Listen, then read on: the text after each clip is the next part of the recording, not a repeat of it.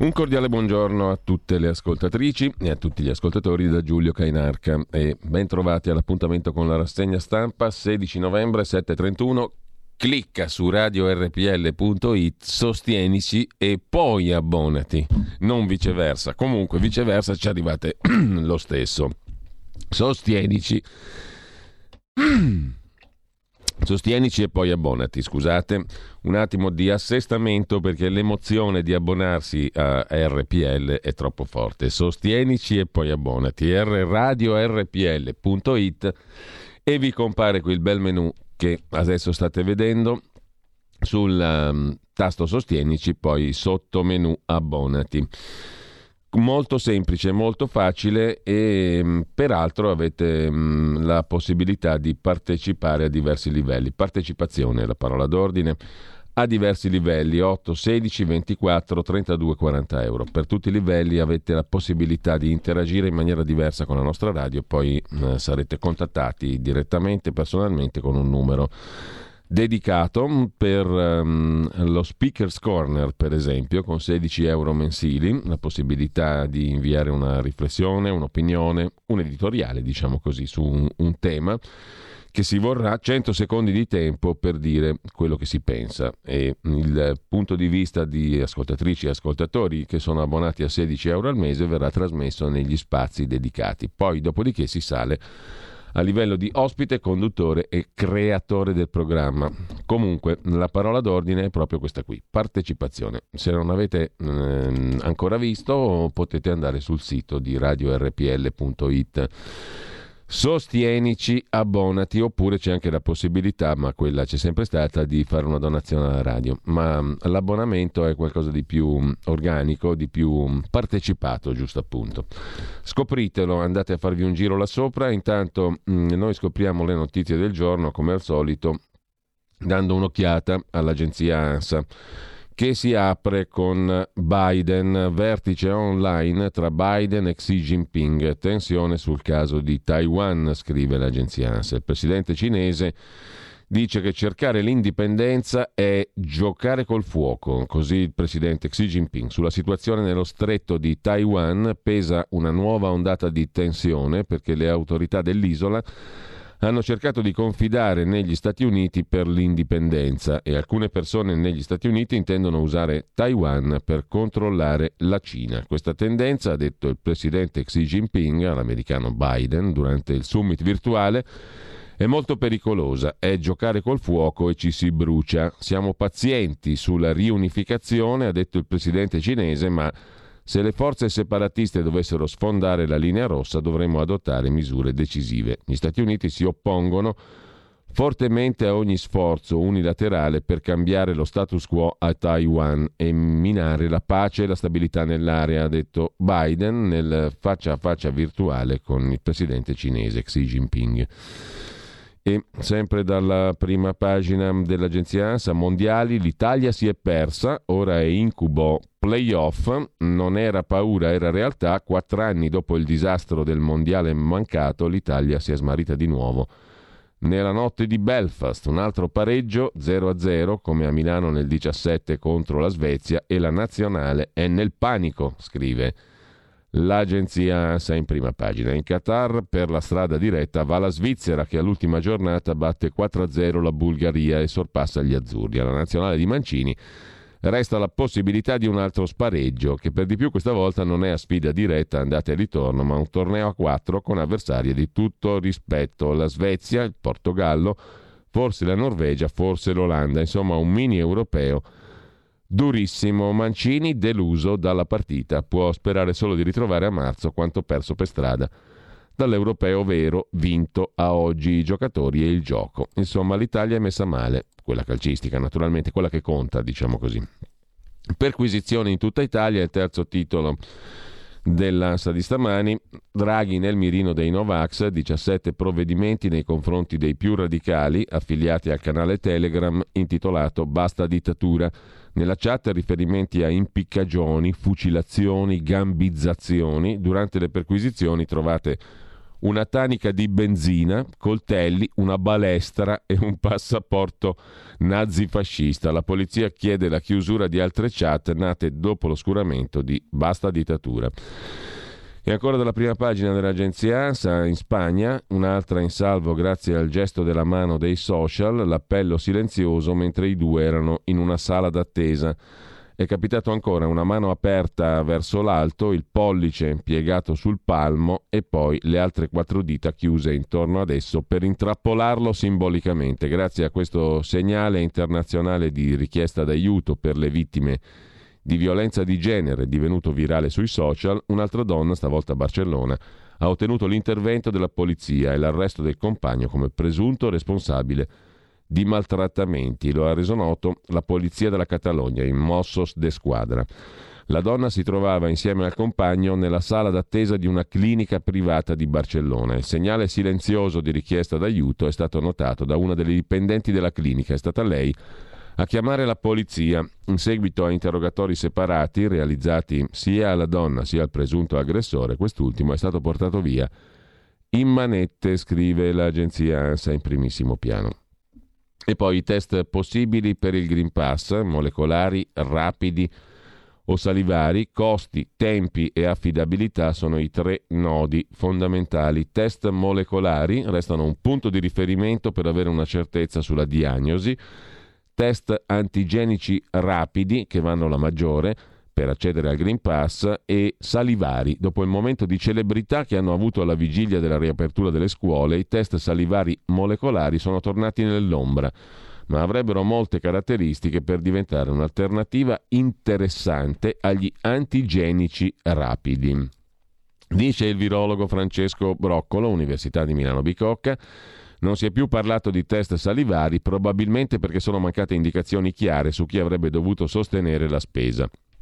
Di per sé la saliva è una buona matrice biologica per lo screening, ma non per la diagnostica. Ai fini della richiesta del Green Pass sarebbe possibile sostituire il test antigenico rapido con un particolare tipo di test salivare molecolare detto di pooling, cioè un test che analizza contemporaneamente più campioni e segnala l'eventuale presenza di casi positivi per un'ulteriore verifica. Dopodiché ci sono i pro e i contro dei test attualmente utilizzati a confronto con i tipi di test salivari attualmente disponibili. È il momento dei test. In Austria intanto il premier austriaco ha detto che il lockdown dei Novax funziona. Il lockdown dei non vaccinati sta dando i suoi risultati con un aumento delle immunizzazioni. È bastato un giorno, ha detto il premier austriaco Alexander Schallenberg in un'intervista alla France Press. Dopo gli sviluppi degli ultimi giorni, l'aumento delle persone nei centri di vaccinazione dimostra che la nostra minaccia, associata alle restrizioni, ha funzionato, ha detto il premier austriaco. In Austria da mezzanotte scorsa è in vigore il lockdown duro per i non vaccinati. Due milioni di austriaci circa, non immunizzati, possono lasciare le loro case soltanto per il lavoro, gli acquisti di prima necessità e attività motorie. Il governo annuncia controlli serrati con multe di 500 euro per i cittadini e 3.600 euro per gli esercenti. Dalle limitazioni sono esclusi i bambini sotto i 12 anni, le donne incinte e coloro che non possono vaccinarsi. Esentati anche gli alunni che partecipano allo screening di massa nelle scuole. Chi riceve la prima dose entro il 6 dicembre ed è in possesso di un tampone PCR negativo per 48 ore esce dal lockdown. Per la Movida a Vienna non basta più essere solo vaccinati, ma serve anche un test PCR. Il governo è diviso su ulteriori provvedimenti per frenare la quarta ondata di coronavirus, scrive l'agenzia ANSA. Il premier austriaco è felice, il lockdown dei Novax funziona. Sono salite subito le richieste di vaccinazione. E ancora in primo piano sull'agenzia ANSA di stamani, medico di base ai suoi pazienti, i Novax cambino ambulatorio, vi guarisco ma poi vi ricuso, è il caso di Macerata, mm, di mm, Recanati, il medico di Recanati di cui abbiamo letto ieri.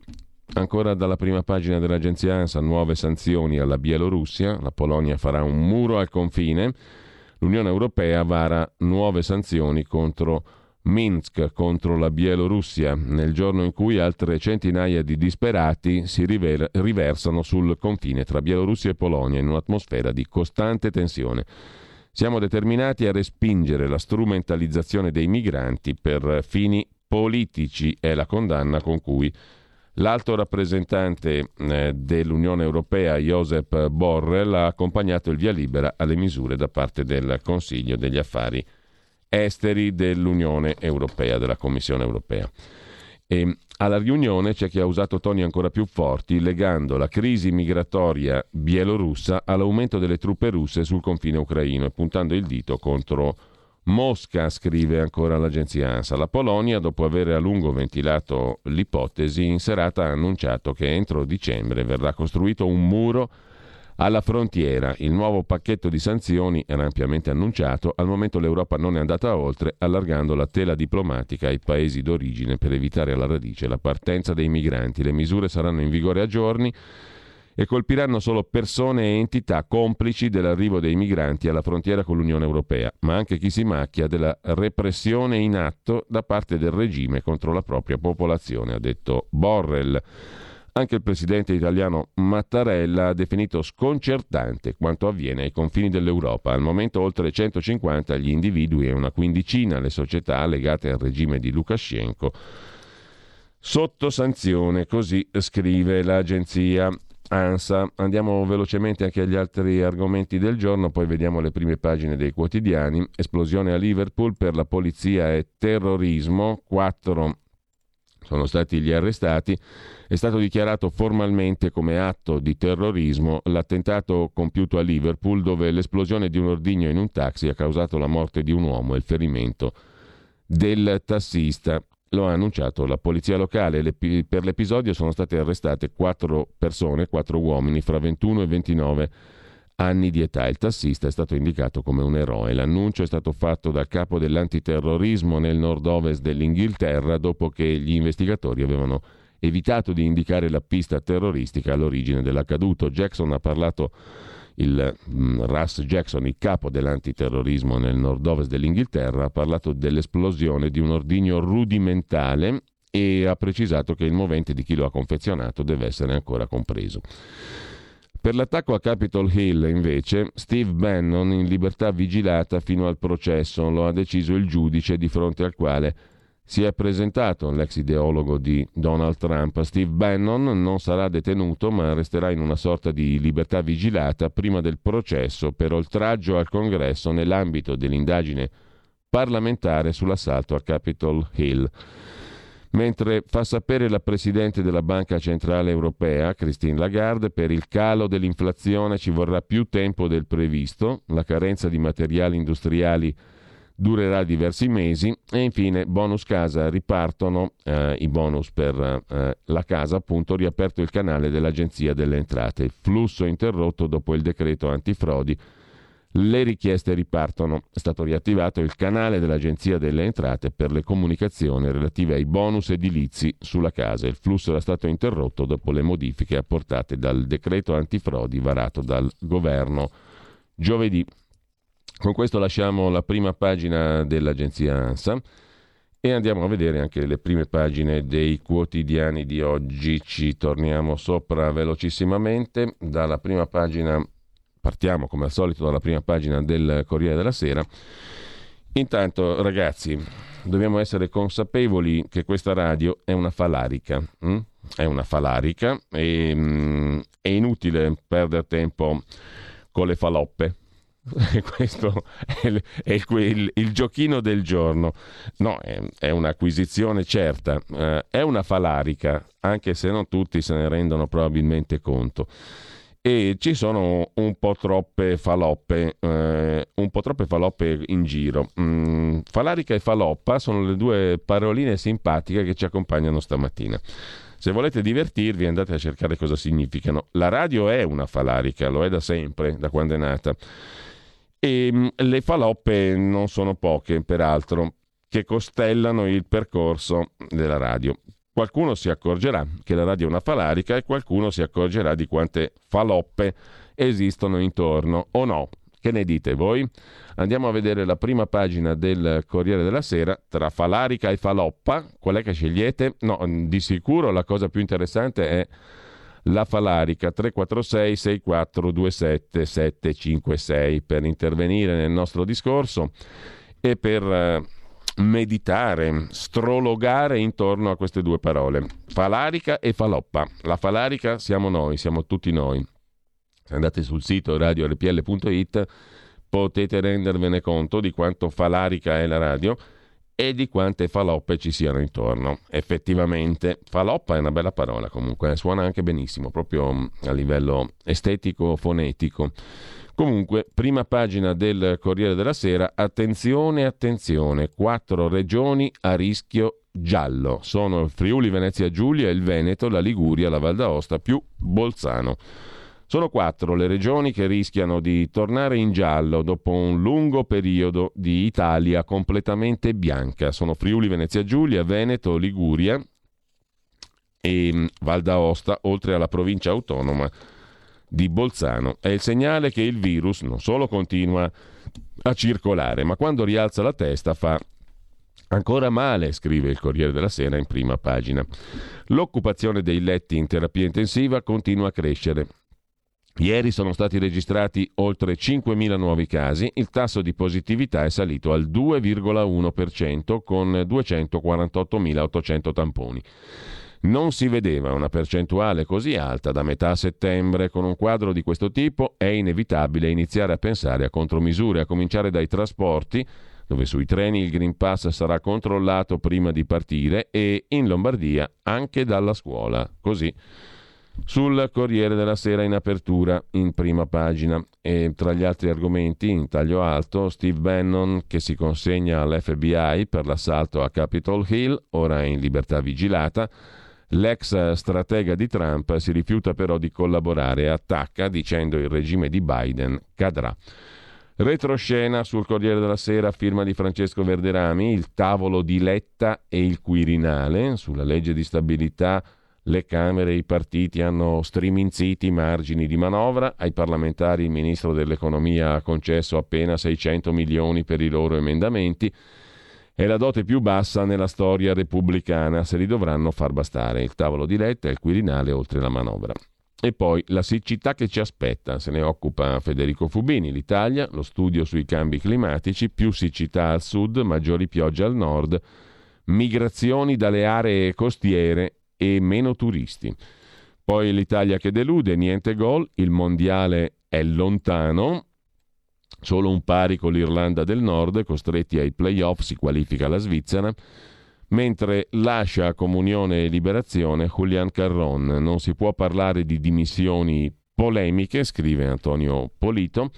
Julian Carron è un uomo mite, lontano dalle tentazioni della zuffa, ma che si tratti del gesto di un uomo amareggiato non ci sono dubbi. La scelta amara e di sfida. Lascio comunione e liberazione, dice Carron numero uno. Paura nel Trevigiano, rapina in villa, un petroliere tenuto in ostaggio, nel Trevigiano rapina da un milione di euro nella villa del petroliere Giancarlo Miotto, tenuto in ostaggio. A chiudere la prima pagina il caffè di Massimo Gramellini, The Good Doctor, il dottore di cui abbiamo detto prima. Finalmente so come la penso. La penso come il dottor Amedeo Giorgetti, medico in Recanati, il quale, intervistato ieri sul Corriere della Sera, ha raccontato che non solo cura i pazienti Novax aggrediti dal Covid, ma li guarisce anche, pensa un po'. Però, appena stanno di nuovo in piedi, li invita a cercarsi un altro dottore, perché è stufo di sopportare le loro insinuazioni stupide e offensive. Per esempio che lui sarebbe un servo di Big Pharma al soldo o comunque agli ordini delle aziende che fabbricano i vaccini.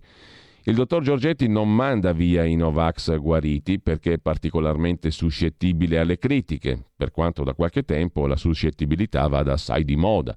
Li manda via perché, secondo lui, un paziente che non crede nel suo medico, al punto di farsi salvare la vita quasi contro voglia, rompe il patto fiduciario alla base del legame sacro che intercorre tra loro. La scelta del dottor Giorgetti ha agito su di me come un'illuminazione, racconta Gramellini. Abitiamo in un mondo polarizzato, esasperato, dove chi si sente dalla parte della ragione, un po' tutti a turno, viene preso dall'impulso di danneggiare coloro che considera dalla parte del torto. Invece il medico di Recanati, che dalla parte della ragione ci sta davvero, fa del bene anche a chi la pensa diversamente. Dopo, però, gli dice addio e lo accompagna cortesemente all'uscita. Buono ma non fesso, in una parola giusto. La chiamerei la variante Giorgetti, ma Salvini non si agiti, è solo un omonimo, conclude Massimo Gramellini. L'articolo di fondo del Corriere della Sera mm, è firmato dal professore Ernesto Galli della Loggia.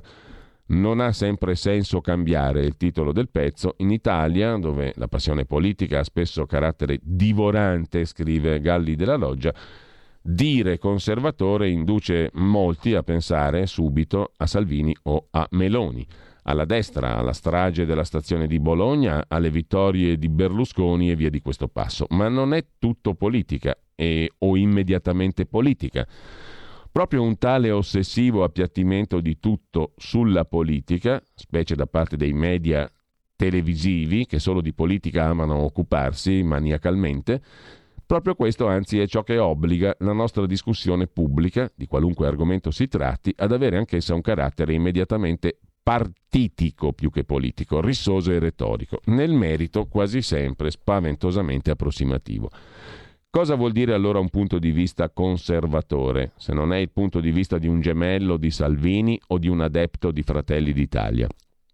Un punto di vista conservatore è innanzitutto un punto di vista pessimista. Il conservatore infatti è uno convinto che gli esseri umani non sono portati naturalmente al bene, che anzi se possono fare qualcosa di male, essendo sicuri dell'impunità, nel 99% dei casi scelgono di farlo. In sostanza, un conservatore è uno che crede nel peccato originale, non vergognandosi pertanto di conservare sulla modernità e i suoi benefici una meditata riserva, scrive Galli della Loggia, in questo editoriale dedicato al cosa sia essere conservatori, ruoli, eh, il ruolo del conservatore, grandi impegni, svolte decisive, non sempre ha senso cambiare. Non è un reazionario chi desidera che il mondo non proceda in avanti troppo velocemente, ritiene che la cautela è d'obbligo e pensa che non convenga disprezzare la tradizione. Non per forza bisogna essere conservatori. Il tradizionalista vorrebbe che non andasse in malora il mondo in cui è nato e ama la patria, non certi patrioti, tra virgolette. Tale punto di vista ha un risvolto ideologico, culturale, di destra, ma non solo.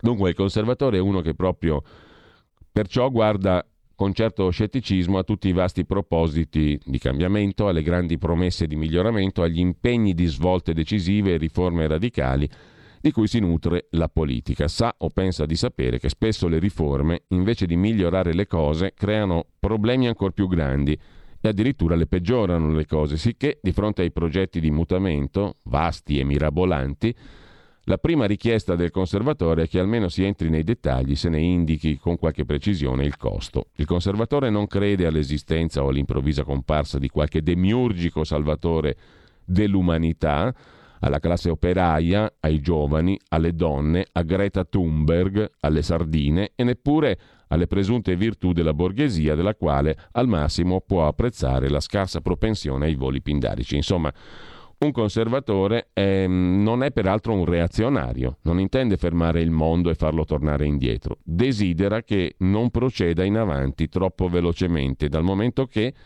non riesce a togliersi dalla mente la legge di Murphy, se qualcosa può andare storto lo farà. Nel cambiare la cautela è d'obbligo. Insomma, si può essere conservatori senza essere orribili. La tesi di fondo del Corriere della Sera nell'editoriale di Ernesto Galli della Loggia. Lasciamo però il Corriere della Sera, andiamo a vedere le altre prime pagine rapidamente. Su Repubblica il titolo d'apertura sul blitz della Digos, prove di eversione Novax, perquisiti militanti negazionisti in tutta Italia. Trovate balestre, baionette e acido. In chat si parlava di bombe contro il palazzo.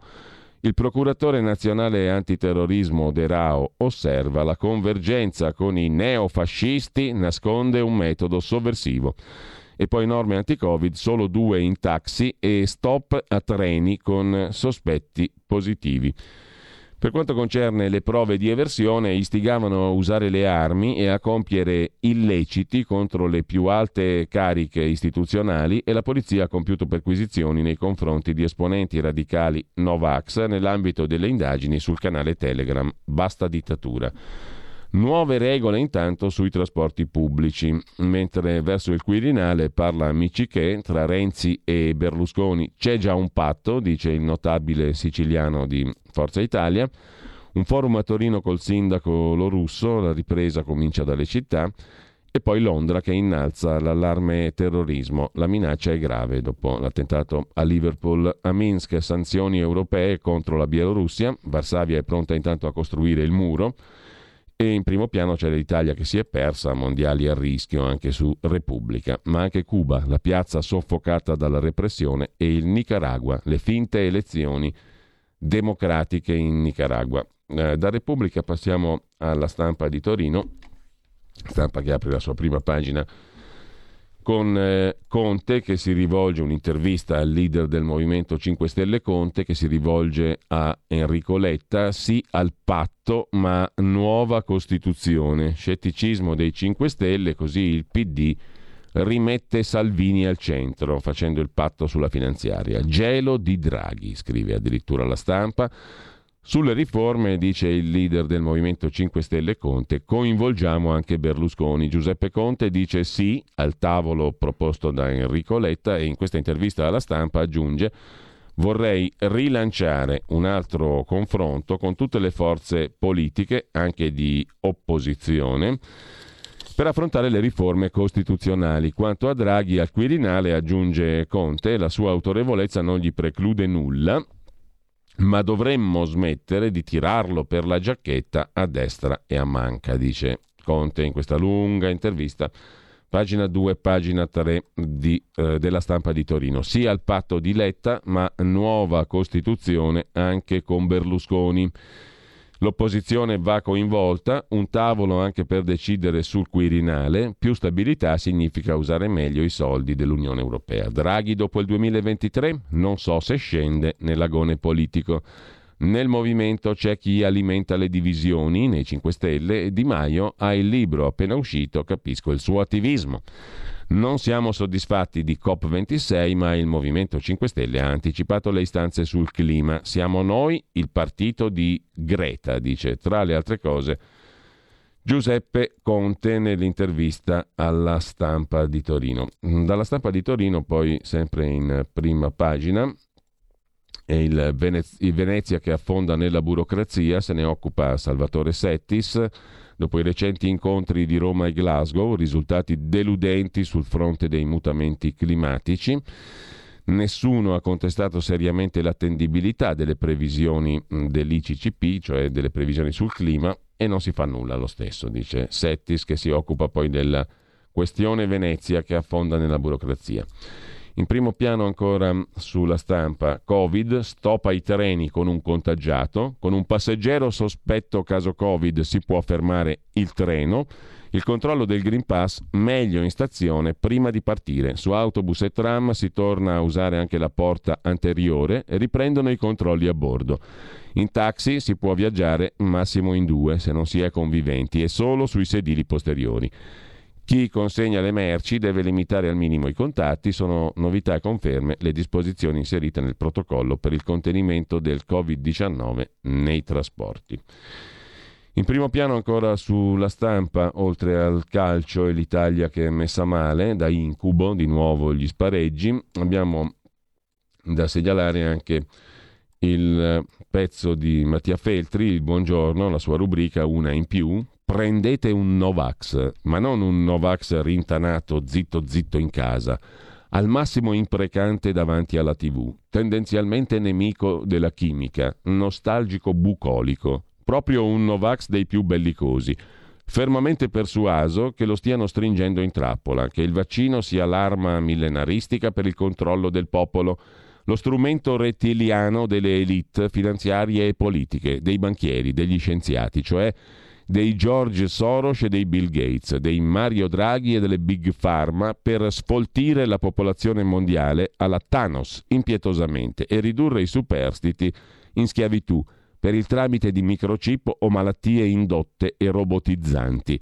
E che il piano venga messo in pratica con la sulfurea collaborazione dei giornali e delle tv e con la potenza oppressiva della polizia. Ecco, prendetene uno così che su Telegram organizzava la resistenza all'incombente dittatura mondiale, in particolare senza risparmio di torpiloquio. Cosa penserà adesso? Cioè dopo la retata di ieri mattina, in cui quelli come lui sono stati perquisiti, suppongo all'alba, con dispiegamento di agenti, e dopo che 17 di loro sono stati indagati per minacce espresse sul web oppure per il possesso di una balestra o di bottiglie di acido.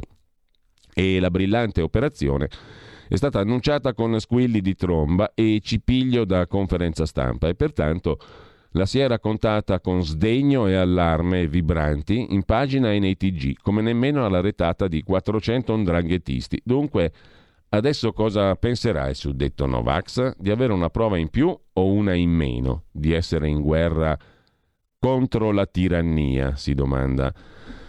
Sulla stampa Mattia Feltri. Dalla stampa passiamo alla prima pagina della verità. L'apertura della verità è dedicata a alle bugie perfino sui malati. La campagna di demonizzazione continua, scrive Camilla Conti. A Genova un paziente oncologico è stato rimandato a casa perché i posti in ospedale sono tutti occupati da Novax. È un falso, ma storie di questo tipo sono quelle che si continuano a raccontare in tv e sui giornali, scrive Camilla Conti. I vaccinati devono salvare il Natale dai perfidi Grinch Novax che occupano le terapie intensive a scapito degli altri pazienti. Ecco la tempesta mediaticamente perfetta in cui ci troviamo. Negli ultimi casi si è creato il caso Galliera, ospedale di Genova. Tutto ha inizio da una dichiarazione del dirigente dell'ospedale genovese Andrea De Censi che rimbalza su un gran numero di quotidiani con titoli allarmistici, da ilfattoquotidiano.it che titola Novax occupano 100% dei posti in rianimazione, il caso del paziente oncologico curato a casa, al sito Open, a Genova costretti alle cure oncologiche a casa per i reparti pieni di Novax e ora sono anche più arroganti e negazionisti. Peccato che fosse tutto falso e che i media non abbiano dato conto delle smentite, continuando ad alimentare la guerra tra pazienti oncologici e obiettori del vaccino. Così è nata la finta guerra tra Novax e malati di tumore. Oncologico respinto dal Galliera di Genova per mancanza di posti letto. Era una notizia falsa, i media hanno ignorato la smentita, scrive Camilla Conti in prima pagina sulla verità di stamani.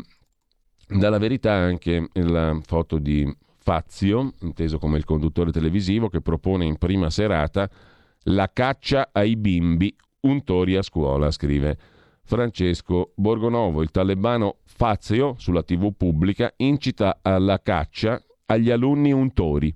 Il conduttore di Che tempo che fa ha intervistato il ministro Speranza, nessuna domanda sul caso dell'Organizzazione Mondiale della Sanità, Solo invettive, assieme a Burioni, contro i non vaccinati, pure i più piccoli, rei di mettere in pericolo i compagni di classe, scrive Francesco Borgonovo. Mentre sei o nove mesi è caos sulla durata del Green Pass, spuntano le ipotesi sulle modifiche al Green Pass per spingere la terza dose, la validità di un anno sarà accorciata.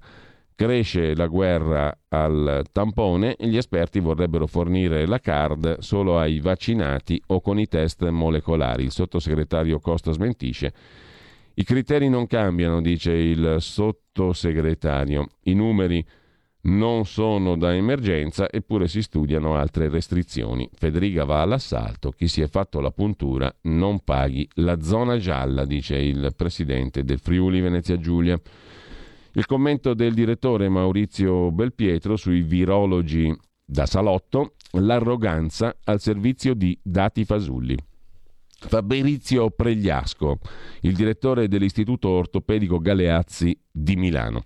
Prima che scoppiasse la pandemia, quando conducevo un programma su Rete 4, mi capitava ogni tanto di incontrarlo, Pregliasco, nei corridoi di Mediaset, dove veniva invitato per parlare di disturbi di stagione e medicina preventiva. Il professore è un signore a modo, molto cortese, in studio dava consigli di buon senso, di medicina spicciola, ma poi col Covid è cambiato tutto, perché da quando il virus ha fatto il suo ingresso, scrive Maurizio Belpietro, nelle nostre vite, non solo il buon senso è stato messo da parte, ma i virologi, Pregliasco e tra questi, si sono trasferiti in pianta stabile davanti alle telecamere. La TV, con la notorietà che comporta, può dare alla testa. Dico che il fatto di stare ogni giorno a dispensare pareri abbia dato alla testa al professor Pregliasco, ma certamente lo ha cambiato. Da misurato e rassicurante che era, si è fatto più aggressivo, alza i toni, quasi mai con l'intenzione di rasserenare gli animi.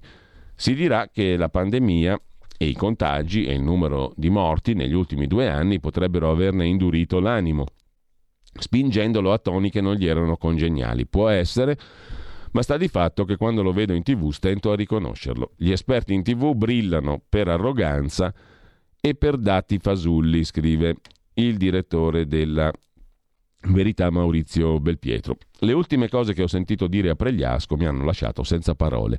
Sulla 7 ha spiegato che l'80% dei ricoverati in ospedale per Covid è costituito da persone non vaccinate. Peccato che i dati diffusi dall'Istituto Superiore di Sanità dicano altro. A ottobre in corsia sono finiti 2.890 pazienti non vaccinati, 144 vaccinati con una sola dose, 1774 vaccinati con ciclo completo entro i sei mesi, 618 vaccinati con ciclo completo dopo più di sei mesi e 17 persone che avevano ricevuto anche la terza dose.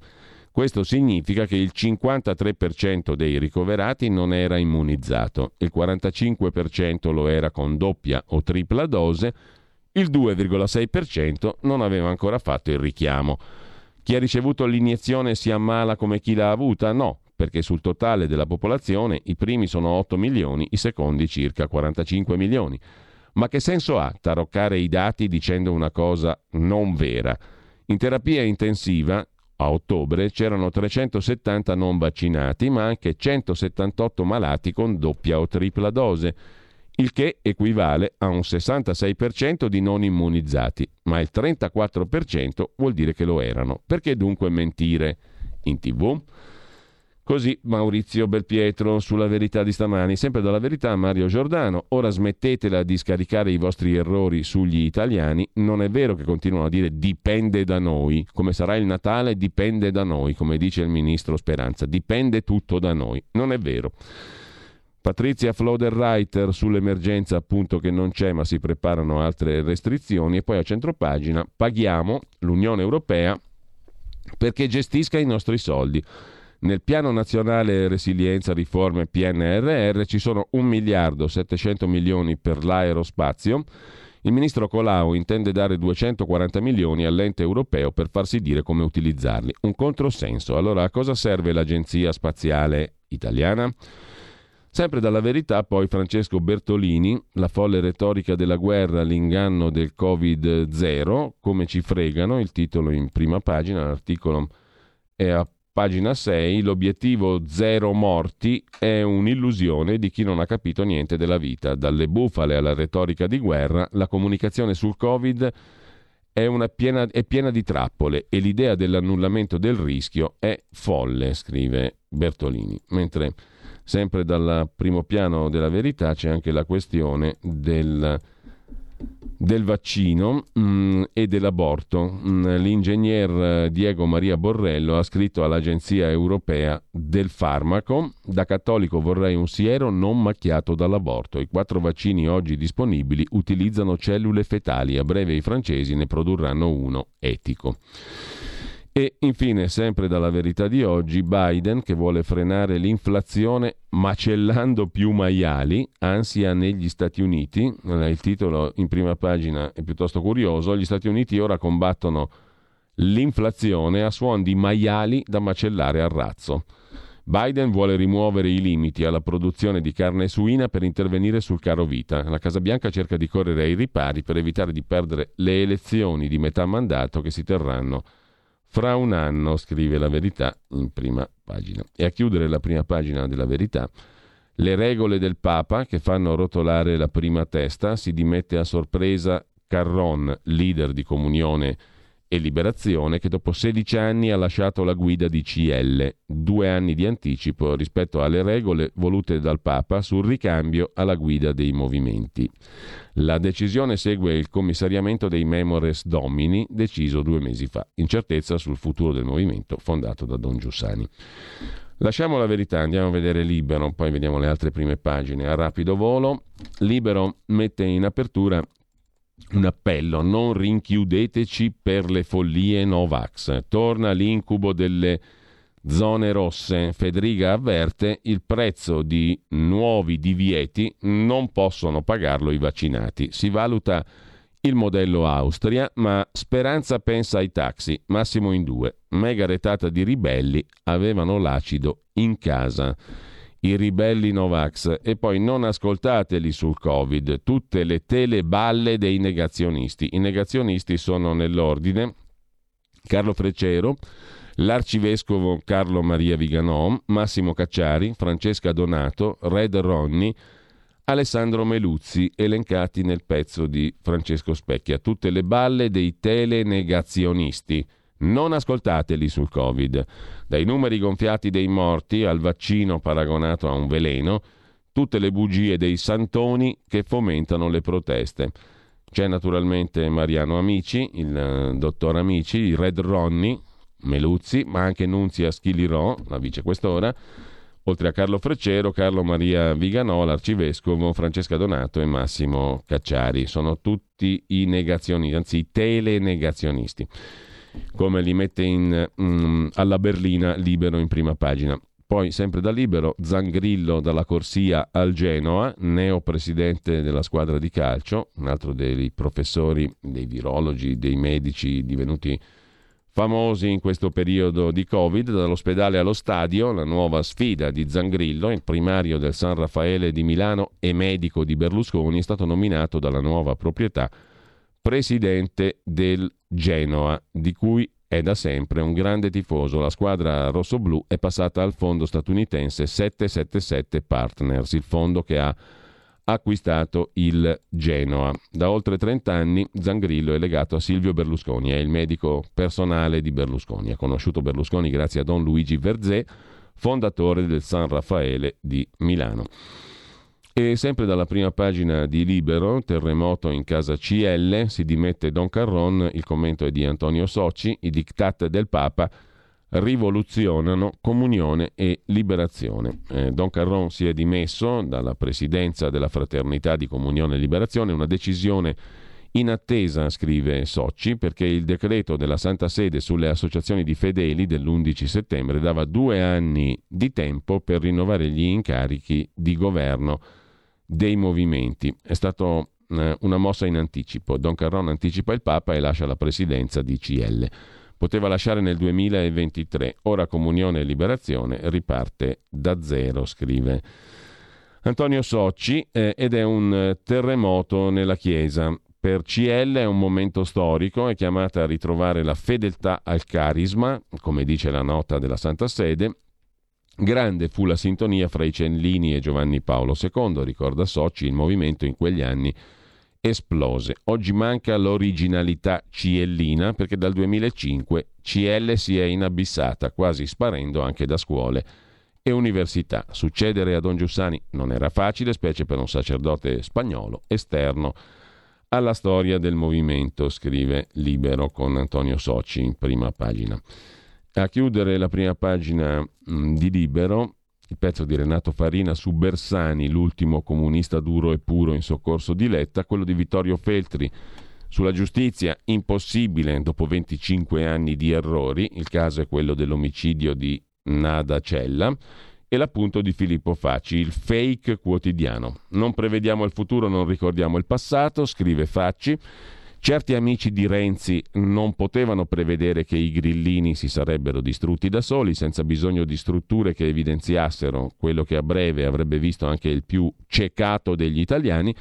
Non potevano prevedere che presto il Colle avrebbe mandato a casa i bambini e pure il maestro d'asilo. E Renzi non poteva prevedere che quel governo di mostri l'avrebbe pensionato lui direttamente. E non si dica che lo ringraziamo per questo Personalmente mi prostro ai suoi piedi, mi dichiaro suo debitore per l'eternità per aver mandato a casa il Conte 2. Ora guardiamo al passato dimenticato, il pinocchietto petulante del falso quotidiano, a proposito di fake news e strutture di propaganda come il suo giornale, ha dimenticato che la fake news propagandistica più falsa e dannosa del dopoguerra la dobbiamo a lui. Trattasi della famosa intercettazione in cui Berlusconi definiva Angela Merkel culona inchiavabile, di cui il Fatto Quotidiano indicò perfino la data e l'ora, le 11.53 del 5 ottobre 2008. Ebbene, quella intercettazione non è mai esistita, mai. Quella balla inescusata sputtanò l'Italia nel mondo e causò uno spaventoso danno politico ed economico. Sputtanò a vita anche Travaglio, già sputtanato di suo, ma questo lui non lo sa, perché come per il governo Draghi, Travaglio non prevede e non vede neanche il presente. Così Filippo Facci su Libero e noi andiamo giusto appunto a vedere anche il fatto quotidiano di Marco Travaglio. L'apertura del fatto di stamani è sul Dell'Utri, Verdini e Letta. 30 voti per Berlusconi al colle. Media shopping i due pregiudicati e Gianni Letta a caccia dei peones. Persuasori non occulti ma palesi. L'uno ha scontato sette anni per mafia, Dell'Utri.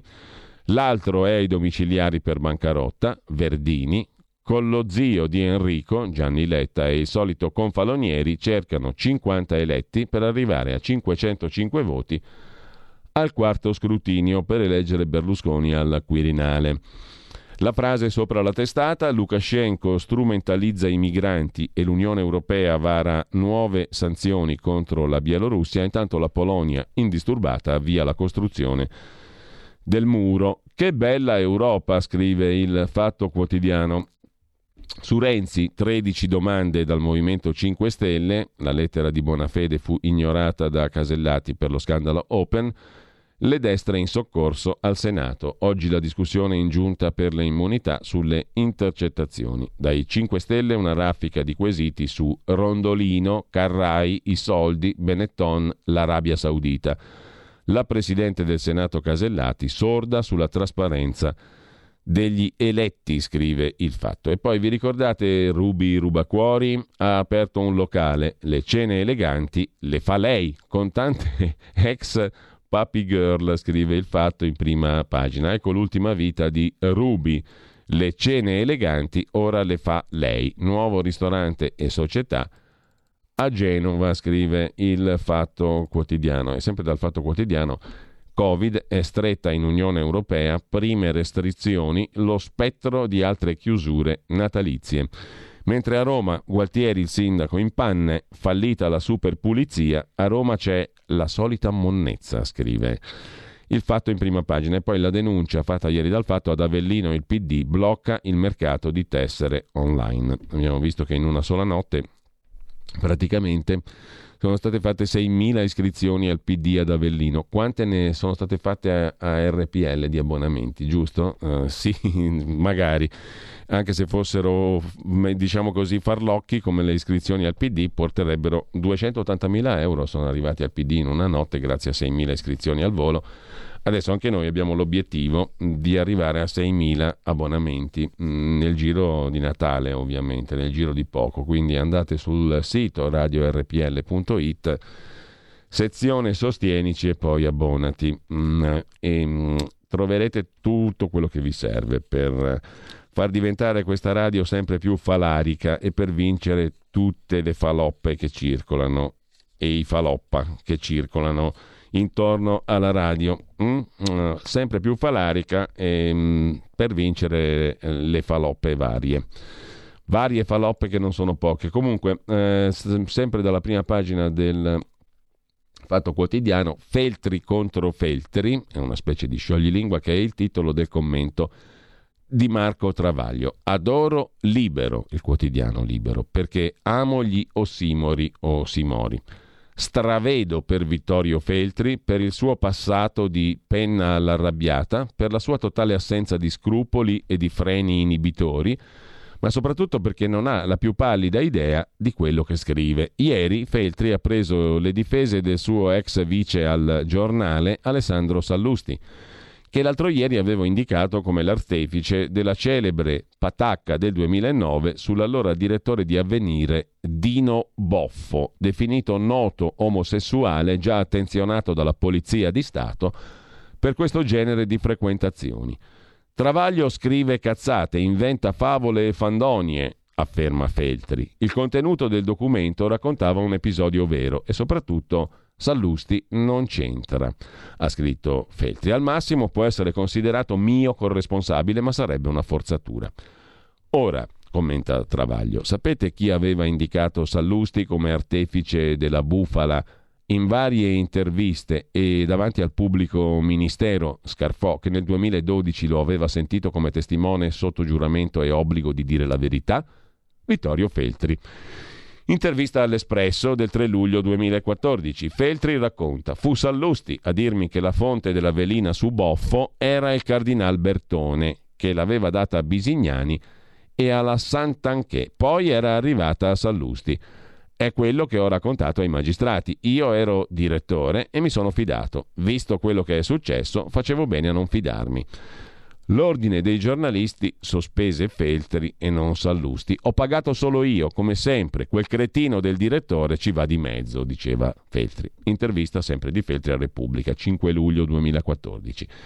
Arriva Sallusti e mi dice che c'è questa storia di boffo. Mi porta documenti, gli chiedo chi te li ha dati e lui. È quel giro lì, Sant'Anché Bisignani Bertone. Siamo sicuri? Gli faccio. Sicuri, dice lui.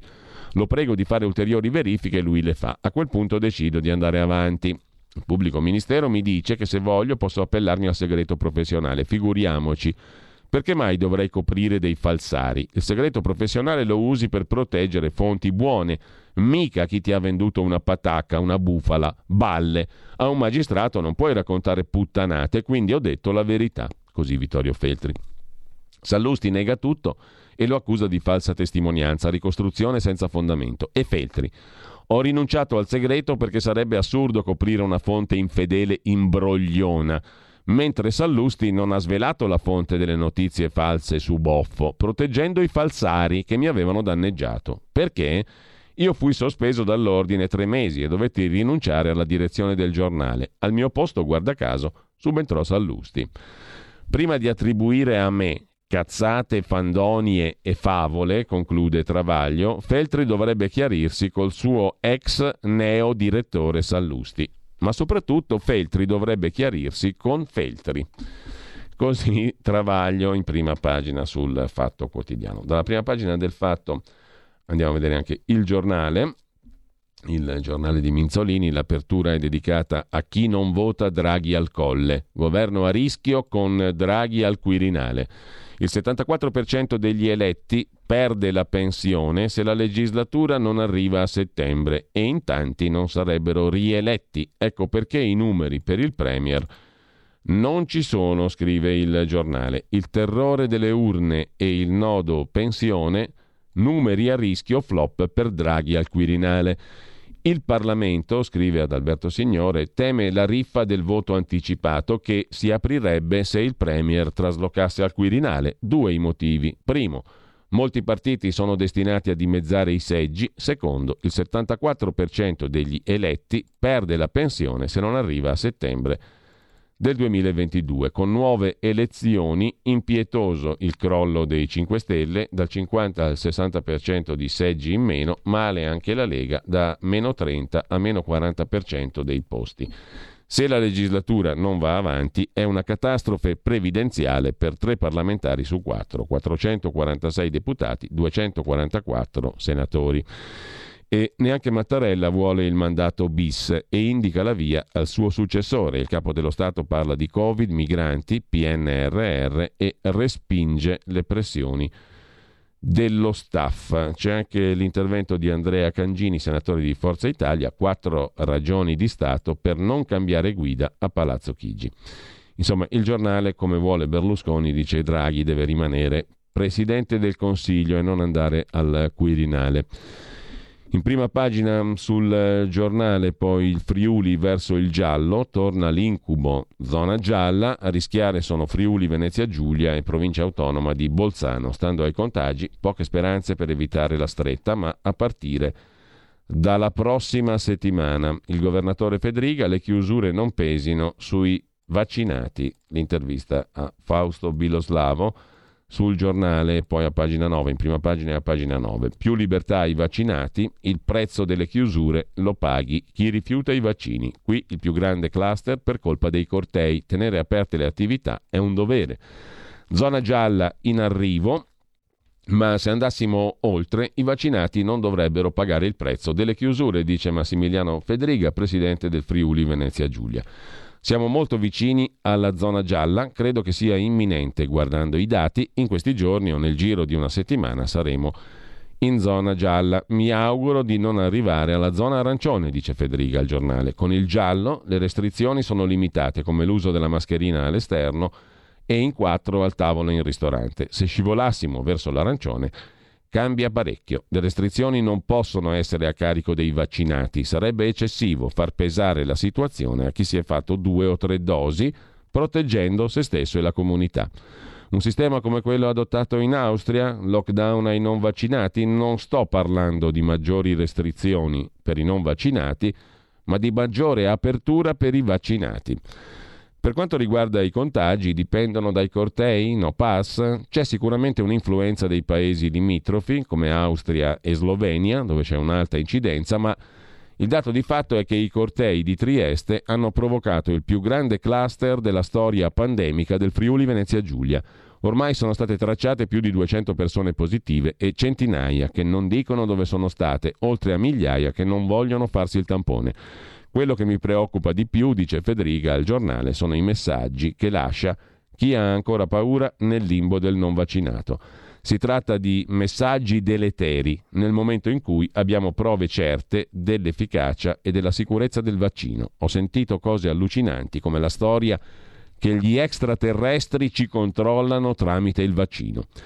Domenica, nella piazza No Pass di Trieste, hanno preso la parola intellettuali come Freccero, Meluzzi, un presidente emerito di Cassazione. Cosa ne pensa? Risponde Federica, dobbiamo tornare alla razionalità, alla verità dei fatti. Purtroppo, anche grazie ai social, si sono inseriti dei ragionamenti al di fuori del buonsenso. Tutti noi ci fidiamo di chi pilota l'aereo e non andiamo a dirgli come decollare o atterrare. Mi sembra incredibile che qualcuno si professi esperto ora con laurea su Facebook o Instagram. Seguendo notizie legate alla menzogna, rischiamo di mettere in crisi non solo il sistema della salute, ma anche quello economico. Stefano Puzzer, il portuale leader delle proteste No Pass, vuole andare all'ONU a Ginevra. Dobbiamo tornare coi piedi per terra, commenta Federica. Quanto ai vaccini, in regione abbiamo circa l'82% di vaccinati sopra gli 11 anni, i vaccini funzionano molto bene contro la malattia grave, prosegue Federica. Bisogna essere realisti, non esiste però alcun vaccino che garantisca una copertura al 100%, ma rappresenta una drastica diminuzione del rischio il vaccino. È come andare in macchina con la cintura di sicurezza. L'incidente può capitare, ma riduco la possibilità di farmi male. Quanto mm, a Natale Capodanno, non penso che debba essere un'opzione andare a sciare o passare il Capodanno col cenone va considerato un dovere tenere aperte le attività economiche che lo scorso anno hanno sofferto moltissimo. Pure con la sicurezza dovuta in un periodo pandemico non possiamo pensare di sacrificare ancora le feste e le attività economiche, dice Federica nell'intervista al giornale anticipata in prima pagina. Il giornale poi si occupa del muro della Polonia contro gli immigrati, questo è l'annuncio delle autorità polacche.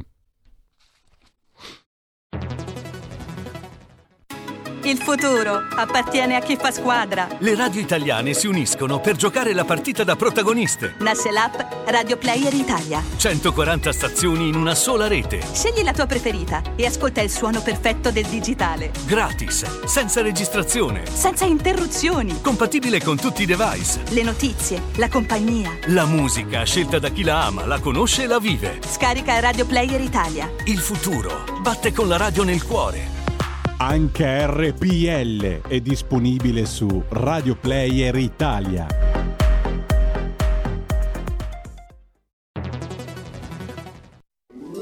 Stai ascoltando RPL. La tua voce libera, senza filtri né censura. La tua radio. Dal 1849 Brescia è la leonessa d'Italia perché Brescia, i bresciani e le aziende bresciane non mollano mai. La Sargom di Rodengo Saiano Brescianissima è sempre più forte per vendere, lavorare e trasformare articoli gomma plastica tecnico-industriali. Alla Sargom, via Gaetano Bertoli 15 Rodengo Saiano, Brescia, troverete nylon, derlin, PVC, silicone, Vulcolan, plexiglass, policarbonato sia in semi lavorati che in prodotti finiti a disegno cliente. Grazie Brescia. Da Sargom, Rodengo Saiano, Brescia. Porta con te ovunque RPL la tua radio. Scarica l'applicazione per smartphone o tablet dal tuo store o dal sito radiorpl.it. Cosa aspetti?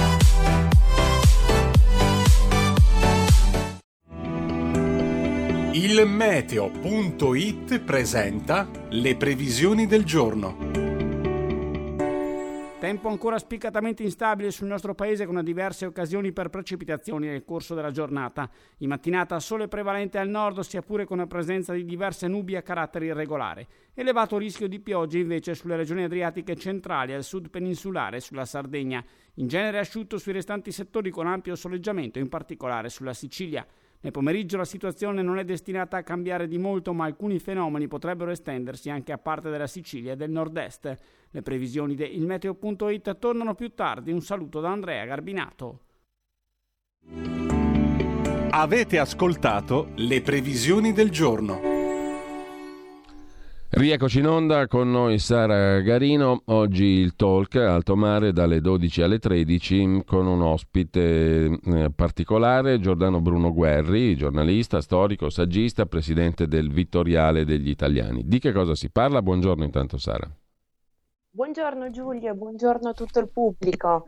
Hai detto perfettamente, tu sarà una puntata particolare, parleremo di ambiente e di geopolitica con una prospettiva inedita, eterodossa, con una prospettiva storica, per l'appunto con Giordano Bruno Guerri, che reminiscente di quanto accaduto in passato, di quanto anche gli antichi, anche la letteratura antica ci dice, ci insegna, eh, riesca a decifrare in maniera più consapevole il presente per tratteggiare un futuro e una strategia, soprattutto per il futuro, che sia più consapevole e autentica tra politica, tra geopolitica e ambiente, insomma, Quo Vadis Europa con Giordano Bruno Guerri, oggi dalle 12 alle 13 ad Alto Mare.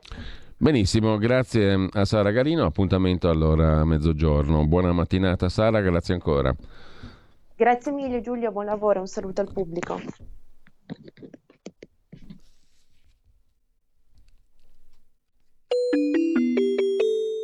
Qui Parlamento. E do il buongiorno e il benvenuto mm, per il nostro appuntamento in collaborazione con il gruppo della Lega alla Camera a Laura Ravetto, deputata, componente della Commissione Affari Costituzionali del Comitato Schengen, ma soprattutto responsabile del Dipartimento Pari Opportunità della Lega. Buongiorno e grazie per essere con noi. Buongiorno, grazie a voi. Buongiorno. Allora, Partiamo da un fatto di cronaca di cui lei si è occupata recentemente, massacrata di botte dai familiari perché non voleva indossare il velo. È accaduto a Ostia, una ragazzina di 14 anni di origini bengalesi, mm, non voleva ottemperare ai dettami islamici mm, e naturalmente questo pone il problema della integrazione, un problema che ogni tanto riemerge sulla scorta dei fatti di cronaca, mm, del quale non sempre ci si occupa per la verità. Um, ci sono stati altri casi di donne e di ragazze sui quali peraltro è calato il silenzio, come lei ha notato. Poi alla fine il silenzio inghiotte tutto, no? Certo. Allora guardi, intanto mm, teniamo conto che la prossima settimana è eh, la giornata internazionale contro, le, contro la violenza sulle donne, che ricorre il 25 novembre.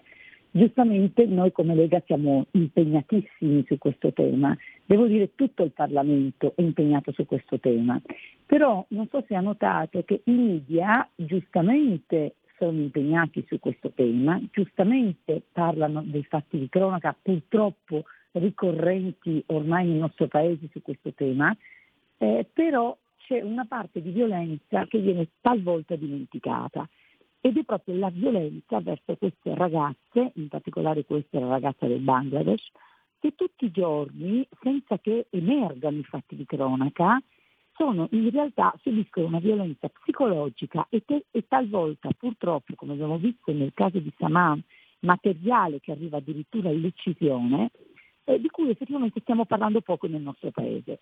L'esempio di Ostia è un esempio emblematico perché questa ragazza quando è andata a denunciare il fatto dai, dalle forze dell'ordine ha detto che subiva ripetute violenze dalla famiglia, che queste cose andavano avanti da mesi e questo perché lei voleva semplicemente integrarsi, cioè voleva semplicemente eh, vestirsi come una ragazza occidentale.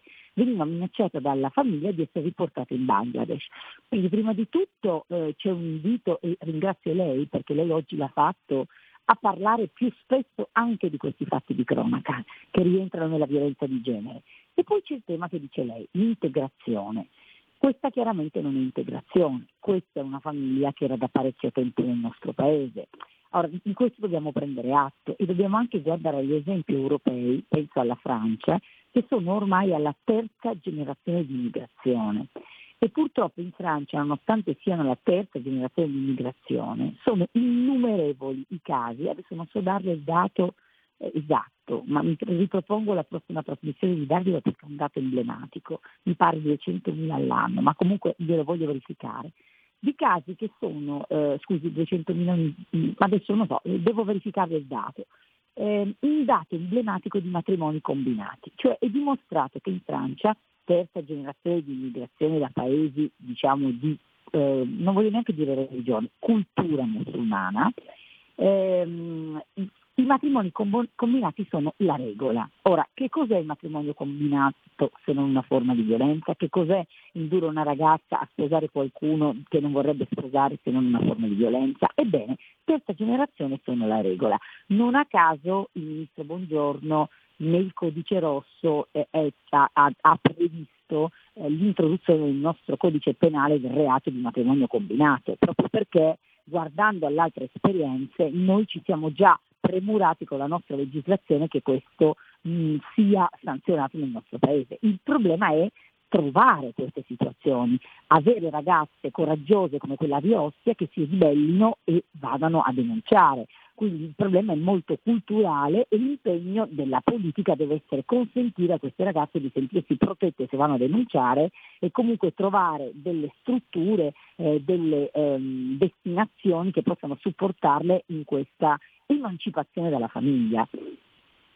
Ecco, il problema riguarda um, particolari confessioni religiose o è un problema più generale secondo lei? Vabbè, la risposta lei lo sa, è. Mm.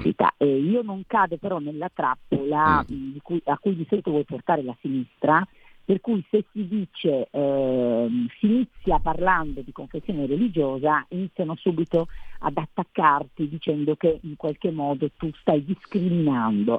Allora io le voglio dire, io voglio parlare di cultura. Allora ci sono eh, culture che si rifanno alla religione islamica, che si rifanno alla cultura islamica, che probabilmente interpretano malamente la religione islamica. Io questo non lo so perché non ho letto eh, i loro testi eh, nel dettaglio, però è un dato di fatto che eh, solo quelle culture lì hanno un'idea della donna come eh, di una donna che è un oggetto eh, attenzione, l'oggettivizzazione femminile è un tema che vale un po' per tutte le culture, però in questo in particolare c'è proprio l'idea per cui la donna prima è proprietà del padre e poi è proprietà del marito. E il simbolo di questa sottomissione è poi, come sappiamo, l'annosa discussione sul velo eh, dove il velo eh, lo posso anche eh, diciamo, non attaccare come principio se mi si dimostra che è una libertà di scelta della donna. Ora qualcuno mi deve spiegare dov'è la libertà di coprirsi allo sguardo di tutti gli altri uomini tranne che del padre o tranne che del marito. Per me questa non è una scelta, per me questo è un atto di sottomissione e si rifà proprio effettivamente a queste culture. Bene, um, il tema è come dire sempre di attualità, no? Perché comunque sì, anche se diciamo forse è difficile immaginare anche degli strumenti di efficace azione politica, no? Glielo chiedo, quali sono gli strumenti più efficaci no, a suo giudizio? Secondo me gli, gli strumenti eh, mh, ci sono e ci dovrebbero essere ancora di più. Il primo è uscire dall'ipocrisia cioè eh, basta con questa cultura diciamo iperbuonista per cui eh, nel nome, ripeto, del oddio, il terrore di settorializzare, discriminare, non guarda in faccia la realtà. Quindi la prima cosa è che la politica guardi in faccia la realtà. Certe problematiche sono proprie di certe culture e quindi di certe provenienze. Per cui mi scusi, io un'attenzione particolare alle comunità di immigrati che arrivano nel nostro paese con delle tradizioni musulmane rispetto al trattamento delle donne la darei la darei perché non è che basta venire nel nostro paese e prendersi, diciamo, fare un percorso di cittadinanza dimostrando di conoscere la nostra lingua e, e basta. Io vorrei che in questo percorso si dimostrasse anche di aver accettato la nostra cultura, specialmente nel rispetto della donna. Quindi secondo me delle verifiche in questo senso andrebbero fatte, perché comunque eh, questo andrebbe fatto. In secondo luogo mm. è chiaro, come dicevo prima, che vanno potenziati gli strumenti di supporto per queste ragazze, che significa sia nell'ambito scolastico, perché spesso lei lo sanno, le mandano neanche a scuola, quindi avere diciamo, un percorso di segnalazione serio, per cui se una ragazza, si sa che c'è una ragazza che eh, diciamo, eh, in Italia eh, non, va a scuola, eh, questa segnalazione deve arrivare alle autorità competenti e poi delle strutture a, questo, a, cui queste ragazze debbano potersi rivolgere per emanciparsi dalla famiglia. Abbiamo molte strutture per le donne vittime di violenza, no? le cosiddette case, a me non piace come vengono chiamate case rifugio, mi sa questa cosa per cui dobbiamo nascondere le donne vittime di violenza quando secondo me dovremmo nascondere coloro che operano la violenza. Non a caso le segnalo che presenterò a breve con il segretario Matteo Salvini una mia proposta di legge in cui chiede la scorta per le vittime di violenza, perché non sono tanto d'accordo nel dire trattiamole come dei testimoni che vanno nascoste, sradicate dalla mm. società, eh, separate dal lavoro. Io dico che deve essere eh, colui che opera la violenza che deve essere nascosto e loro devono essere tutelate. Allora io dico così come abbiamo le case rifugio, queste situazioni, eh, perché non potenziare le strutture che effettivamente aiutano eh, e sostengono culturalmente veramente queste ragazze, perché troppo spesso eh, sì, ci sono delle associazioni diciamo, ehm, a livello privato, diciamo, troppo spesso secondo me questa cosa viene demandata un po', no? secondo me è un impegno che dovrebbe essere preso anche a livello pubblico, quindi eh, probabilmente quando si discute anche di bilanci sulla, relativamente alla violenza mm. di genere ci vorrebbero dei capitoli dedicati su questo, perché secondo me l'approccio è culturale, non le sto parlando eh, di dare denaro eh, a pioggia ad associazioni che eh, sventolano l'integrazione per finta, le sto dicendo di operare in maniera concreta, eh, con una mappatura concreta eh, di eh, di come sono trattate, di dove sono queste ragazze del nostro paese. E il tema è delicato, perché poi si verrebbero a dire ah allora sì. bisogna farlo per tutte le famiglie. Sì, dobbiamo farlo per tutte le famiglie, però dobbiamo anche uscire dall'ipocrisia. La eh, cultura eh, musulmana porta a queste esasperazioni, quindi dobbiamo avere un'attenzione diversa.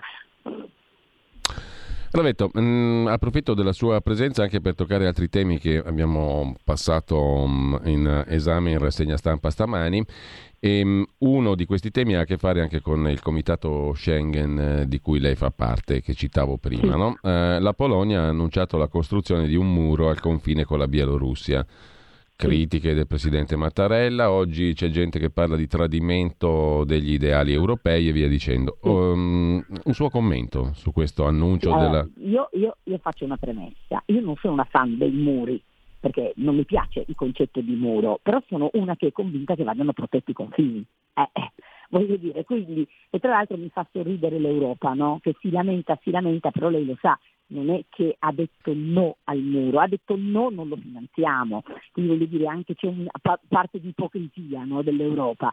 Qua non è un tema, glielo dico, io penso che eh, sono contraria ai muri, non mi piacciono come simbolo, eh, in Italia non sarebbe percorribile tra l'altro una cosa del genere neanche per chi la volesse, perché non è che si possono costruire muri sulle proprie coste. Però lei mi deve spiegare dove sta la differenza tra questo e magari il collega eh, francese, eh, che dovrebbe essere diciamo, no, eh, di estrazione di sinistra, quindi insomma no, di idea eh, super progressiste, super aperturiste che però io vengo da Cuneo, se lei eh, adesso la Roia purtroppo eh, c'è stata una frana, lei lo sa, ma fino a poco tempo fa se si passava il confine dalla Roia, io sono appunto di Cuneo, questa strada meravigliosa che collega eh, la, la, mia meravigliosa regione che è il Piemonte alla Francia, lei trovava in spregio a qualunque regola di Schengen, perché come lei sa Schengen eh, comporta una libera circolazione per i cittadini eh, europei tra UE, e beh, lei trovava le forze dell'ordine che ti bloccavano ancorché tu fossi un cittadino europeo e ti dicevano lei dove va, lei cosa fa, cioè, quindi voglio dire eh, c'è una sorta di ipocrisia. La verità è che qua bisogna accettare la protezione dei confini, ma soprattutto accettare la protezione dei confini esterni dell'Europa. Cioè i paesi interni all'Europa la fanno facile, perché ora che arrivano da loro devono passare almeno altri due, tre confini europei. Il tema è dei, è dei paesi con i confini esterni all'Europa, tra cui ad esempio l'Italia. Questi paesi vanno supportati perché eh, chi entra in Italia o chi entra nei paesi confinanti eh, sul confine esterno europeo non è che entra in quei paesi lì, può entrare in Europa. Quindi in questo senso c'è eh, questo tema europeo che non viene mai affrontato, perché poi non viene mai affrontato eh, e nessuno si vuole prendere le responsabilità. Quindi poi ognuno, ogni Stato reagisce a queste ondate, magari anche in maniera che simbolicamente è un problema, però c'è anche da dire che l'Europa non può far finta di niente. Se tu non vuoi che ci siano queste esasperazioni, devi organizzarti per una seria protezione dei confini esterni, oltre naturalmente le solite cose che diciamo, no? Corrette, tra l'altro gli investimenti nei paesi di origine, eh, perché attenzione che non significa però eh, parlare solo di Libia, perché comunque sappiamo che arrivano da tutto, eh, tutta l'area eh, subsahariana, quindi investimenti là, investimenti che dovrebbe fare la comunità internazionale, non solo Europa, non l'Europa, che non è che ecco, poiché le migrazioni sono verso di noi, i paesi arabi per esempio, quelli diciamo ricchi, se ne devono disinteressare. Quindi se mi chiede, e io le dico la verità, a me i muri non piacciono, però la protezione dei confini, soprattutto quella esterna, è doverosa e vanno aiutati i paesi che effettivamente proteggono i confini esterni per tutta l'Europa. Ultima questione, prima di salutarci, mm, eh, circolano sui giornali, compresi quelli di stamani, ipotesi circa uh, ulteriori restrizioni, tra virgolette, per contenere uh, il coronavirus, la pandemia. Eh, le chiedo una valutazione sua, mm, visto che abbiamo parlato prima anche della sua mm, appartenenza alla Commissione Affari Costituzionali e si è fatto un gran dibattito comunque, o perlomeno, eh, tra le questioni di cui si è parlato c'è anche quella del rispetto mh, mm, principi fondamentali costituzionali di libertà. Allora, è una questione di libertà questa o, o lei vede, intravede diciamo, qualche, qualche rischio per la per la tutela delle libertà costituzionali nella gestione emergenziale che si prolunga ormai da un sacco di mesi della questione Covid. Come allora, si mettono insieme le, le due, i due aspetti, diciamo? È un po' il, uno dei, dei, temi di fondo no, di Guardi, questo ma periodo. Ma lei ha centrato i due aspetti. Qua ci sono due forme di libertà e bisogna creare un equilibrio. Perché se c'è da una parte ovviamente la libertà mia che ehm, voglio dire eh, mi sono vaccinata, che mantengo le distanze, che metto le mascherine e c'è la mia giusta libertà di dire vabbè però io devo essere, poter essere libero di, di, di fare, di circolare, di lavorare e non è che posso essere penalizzato da coloro che hanno fatto altre scelte. Però nello stesso tempo c'è anche la libertà di chi fa altre scelte di poter eh, interagire con la società eh, con delle modalità che, eh, non, che, che consentano la convivenza. Per questo l'equilibrio corretto è stato trovato nel Green Pass quando si parla di eh, vaccino e anche il tampone. Per questo l'emergenzialità delle situazioni andrebbe ehm, come dice lei, dovrebbe avere una data di scadenza, cioè non è che può essere una proroga continua. Io questo direi dico da avvocato, il bilanciamento mm. dei diritti costituzionali e quindi la prevalenza del diritto alla salute collettiva su certe libertà è legittimo ma deve essere giustificato da un'eclatanza di situazione come è stata la pandemia, che oggi diciamo non è più quella situazione lì, perché oggi abbiamo i vaccini, perché oggi abbiamo delle cure di cui si parla troppo poco, dobbiamo iniziare a parlare, abbiamo delle regole che abbiamo capito eh, come, come vadano rispettate e perché eh, dobbiamo avere una temporaneità come dice lei, non è che l'emergenza è, è giustificata, ci deve essere una, una, data, l'emergenza prima o poi deve finire, se no non è giustificata. Quindi no, è chiaro che non sarei d'accordo a nuove restrizioni, non sono d'accordo a chi dice si muti eh, il Green Pass nella sola vaccinazione, no, io sono una pro vaccinazione che è assolutamente convinto che sia necessario per se stessi, per la propria famiglia e anche per la collettività, che sia anche un atto di senso civico, però le persone vanno persuase in questo percorso, non ricattate. E per cui non credo che la politica possa erogarsi questi diritti. Bene, allora noi ci salutiamo qua. Io ringrazio Laura Ravetto, è stata con noi. Buona, buona mattina, buon lavoro Ravetto, a presto. Grazie anche Grazie a voi, mille. buon lavoro, arrivederci, saluti a tutti. Qui Parlamento. E facciamo la prima pausa musicale del giorno in compagnia di Cole Porter, uh, Anything Goes, dal musical omonimo che il 16 novembre del 1935 chiude le sue rappresentazioni a New York dopo 420 repliche. Anything Goes, tutto scorre più o meno.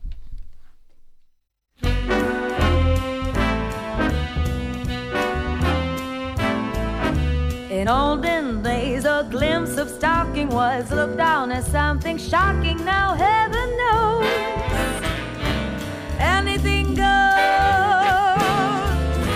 Good authors, too, who once knew better words, now only use four letter words writing prose. Anything goes. The world has gone mad today, and good's bad today. And day's night today, and black's white today. And most guys today, the woman prize today, are just silly gigolos. And though I'm not a great romancer, I know you're bound to answer when, when we propose. Anything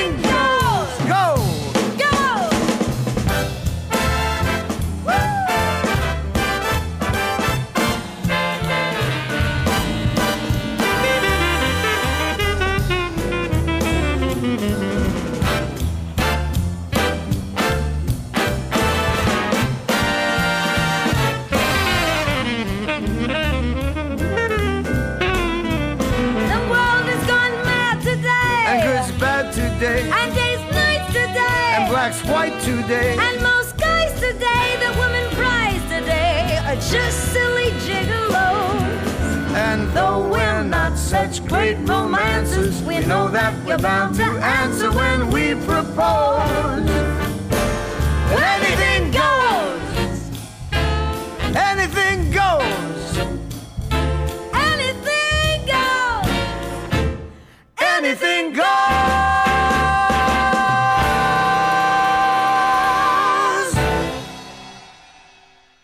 Tony Bennett e la simpaticissima, politicamente correttissima Lady Gaga che hanno interpretato questo pezzo di Cole Porter, Anything Goes. Torniamo ai quotidiani di oggi. Dov'è che eravamo rimasti? Eravamo rimasti alla prima pagina di che cosa? Del, del Fatto Quotidiano. Eh, se non sbaglio, eh. Eh, il fatto um, quotidiano l'abbiamo visto col pezzo di Marco Travaglio, anche il giornale abbiamo visto in prima pagina. Dobbiamo vedere le altre prime pagine di oggi, come è giusto in una rassegna stampa che vuole essere tale. Allora andiamo a vedere la prima pagina di che cosa? Il quotidiano nazionale, giorno nazione resto del Carlino. Notizia d'apertura, le regole più severe per chi va in treno. Green Pass controllato in stazione e non in carrozza. E se qualcuno si sente male, il convoglio viene subito fermato. Sul taxi al massimo due passeggeri.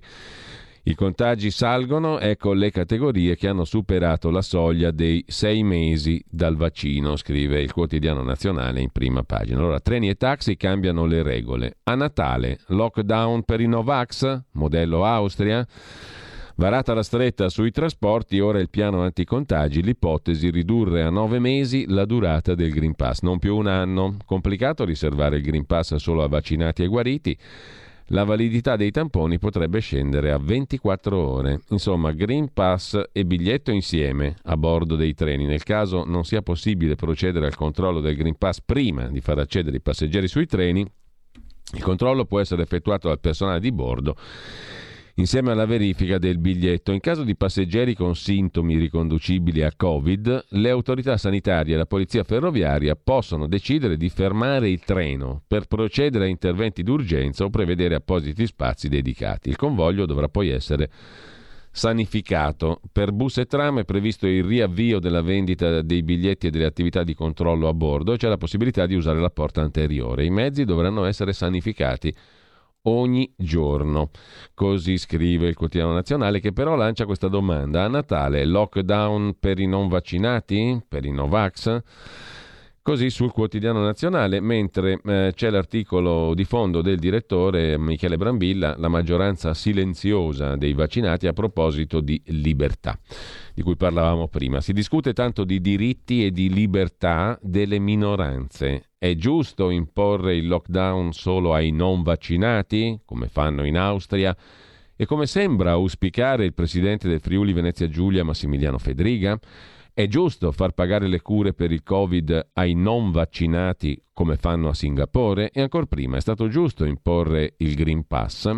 Il tema è delicato, scrive il direttore del quotidiano nazionale Michele Brambilla, perché in Italia alcune scelte sarebbero probabilmente perfino incostituzionali e perché il rispetto delle minoranze è un cardine di ogni democrazia. Ma chi ha ormai una certa età ricorderà forse quel movimento che un tempo veniva chiamato la maggioranza silenziosa, scrive Brambilla. Il termine nacque in America quando si manifestava contro la guerra in Vietnam, ma si pensava che fossero molti di più i cittadini che pur stando in silenzio approvavano l'intervento. Fu però soprattutto in Francia che la maggioranza silenziosa divenne famosa accadde nel maggio del 68. A Parigi le piazze erano infiammate dalla grande storica protesta degli studenti. Ci furono scontri, incidenti, incendi, morti e feriti, fino a quando la maggioranza dei parigini, che se n'era stata zitta per settimane, decise di scendere a sua volta in piazza.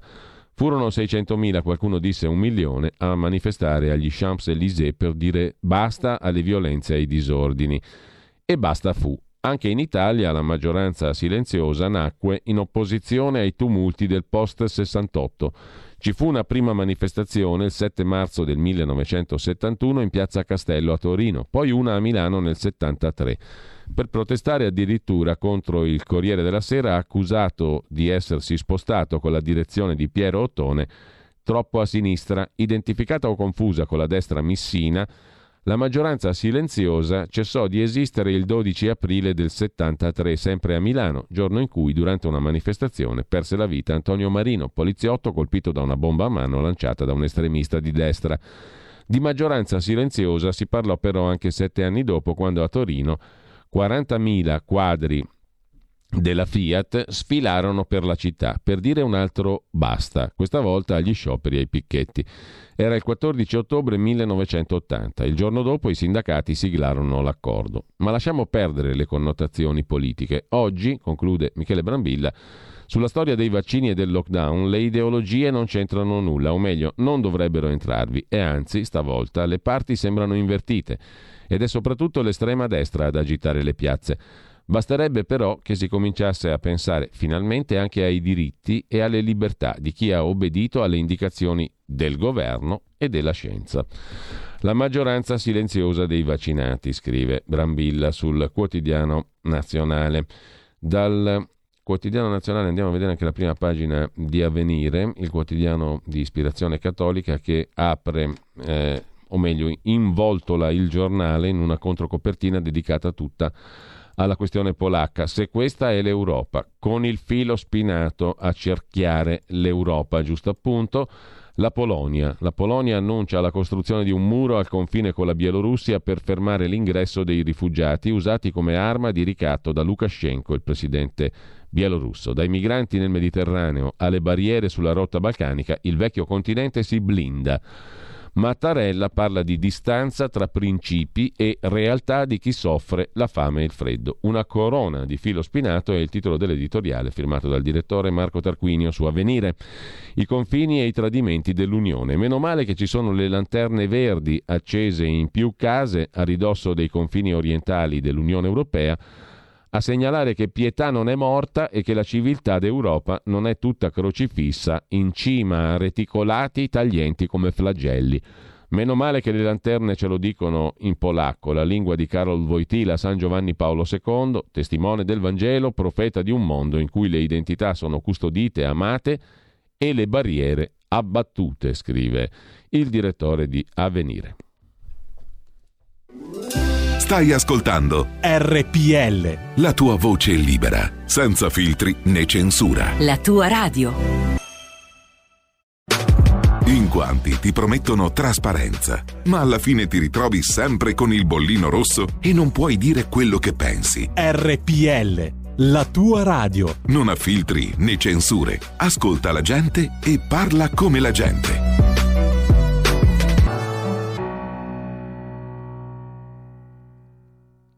Torniamo ad avvenire con le- il commento, l'editoriale del direttore Marco Tarquinio. Avvenire esce con questo mm, filo spinato intorno all'Europa, giusto appunto, una corona di filo spinato. Le lanterne verdi promettono di onorare l'antico dovere del soccorso, dell'ospitalità e parlano ai profughi curdi e iracheni sospinti sulla frontiera che da Oriente si estende dalla Bielorussia e si incunea tra Polonia e Lituania. Qui poche migliaia di uomini e donne e bambini senza nulla sono stati fatti esercito e vengono tenuti in ostaggio in un conflitto non meno crudele di quello da cui scappano.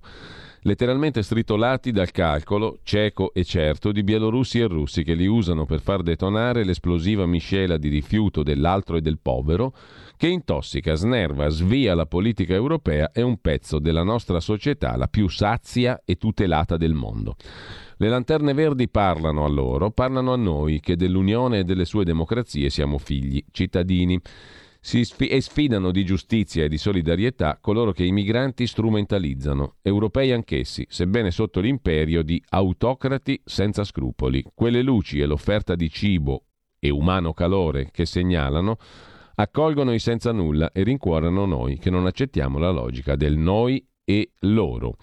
Eppure è un fatto, il filo spinato sta sostituendo le stelle sopra le terre d'Europa, da est a ovest, da nord a sud. Accade per inerzia, malizia, ideologia, pavidità, perdita di radici e di senso, svuotamento di valori. Su questo contano gli avversari interni ed esterni dell'Unione Europea, se questa è l'Europa. Una cortina di ferro per i migranti. La Polonia costruirà da dicembre una barriera per fermare il flusso di profughi spinti verso il confine dal governo della Bielorussia. Negli ultimi 50 anni costruiti 65 muri di confine, un quarto in Europa, ricorda Avvenire, il business della paradossale difesa da esseri umani disarmati. Aerei, droni, satelliti, fondi miliardari ai regimi non per salvare i naufraghi, ma per frenare i flussi. I soldi alla Turchia di Erdogan, quelli ai guardiacoste trafficanti della Libia, gli investimenti in strumenti di difesa con Airbus e Israel Aerospace Industries, che finiscono però solo per far deviare le rotte da quelle più presidiate. Così Avvenire che fa una controcopertina involtola tutto il giornale in queste quattro pagine col filo spinato europeo.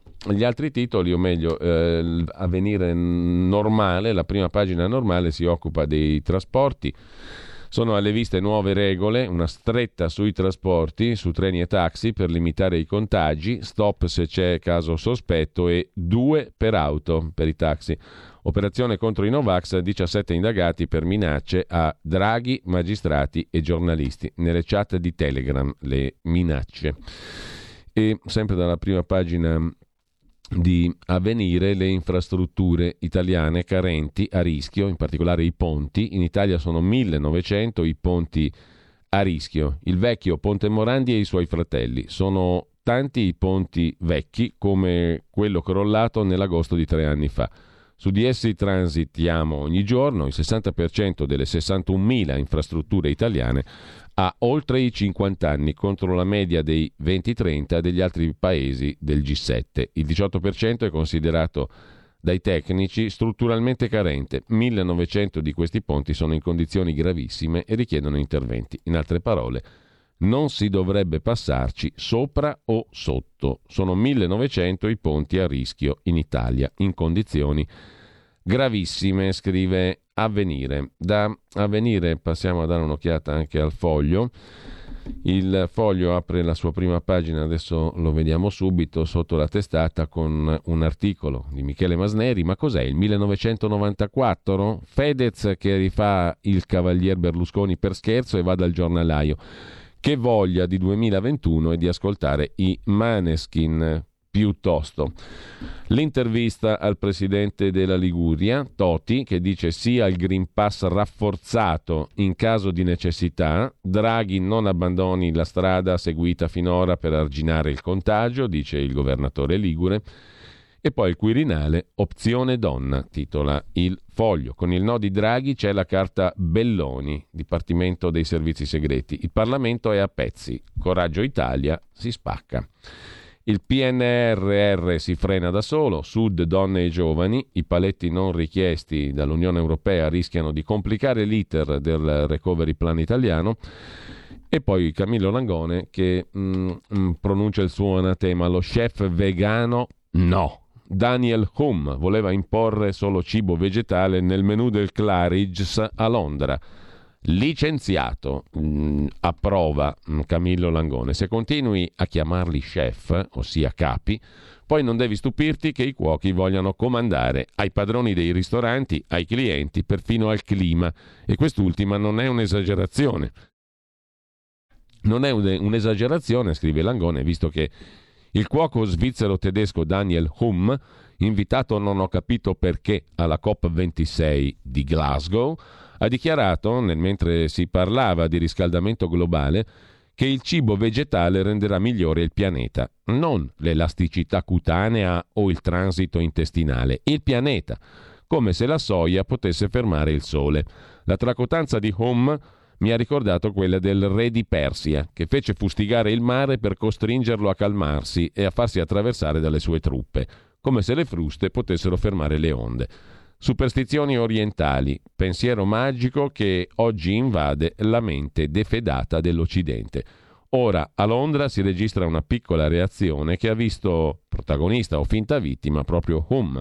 Costui nel ristorante del Claridge a lui affidato voleva imporre un menù tutto vegano, solo vegano, nient'altro che vegano e così la proprietà del leggendario albergo ha dovuto rinunciare al suo ideologico più che gastronomico apporto, insomma licenziato. Fermare Lukashenko è il pezzo che completa la prima pagina del foglio di oggi. L'Unione Europea prepara le sanzioni, molti dicono colpiamo l'economia, telefonata di Angela Merkel. Si ritorna poi al mm, panorama domestico, alla politica interna con Draghi antipanico, no del governo a ulteriori strette contro il virus, la difficoltà dei governatori leghisti con i no pass. Sempre poi dal foglio vince lo status quo sul reddito di cittadinanza, Draghi e il ministro Orlando sono rimasti a guardare, dice Cristiano Gori, consulente del ministro Orlando Medesimo. Con ciò lasciamo la prima pagina anche del foglio. alla nostalgia, scrive nella sua Andreas Version Andrea Marcenaro. Il ricordo eh, di quando le macchine del fango funzionavano seriamente grazie ai giornaloni, ma giornaloni davvero, alle tv che pari pari li copiavano, ai magistrati che ispiravano il tutto.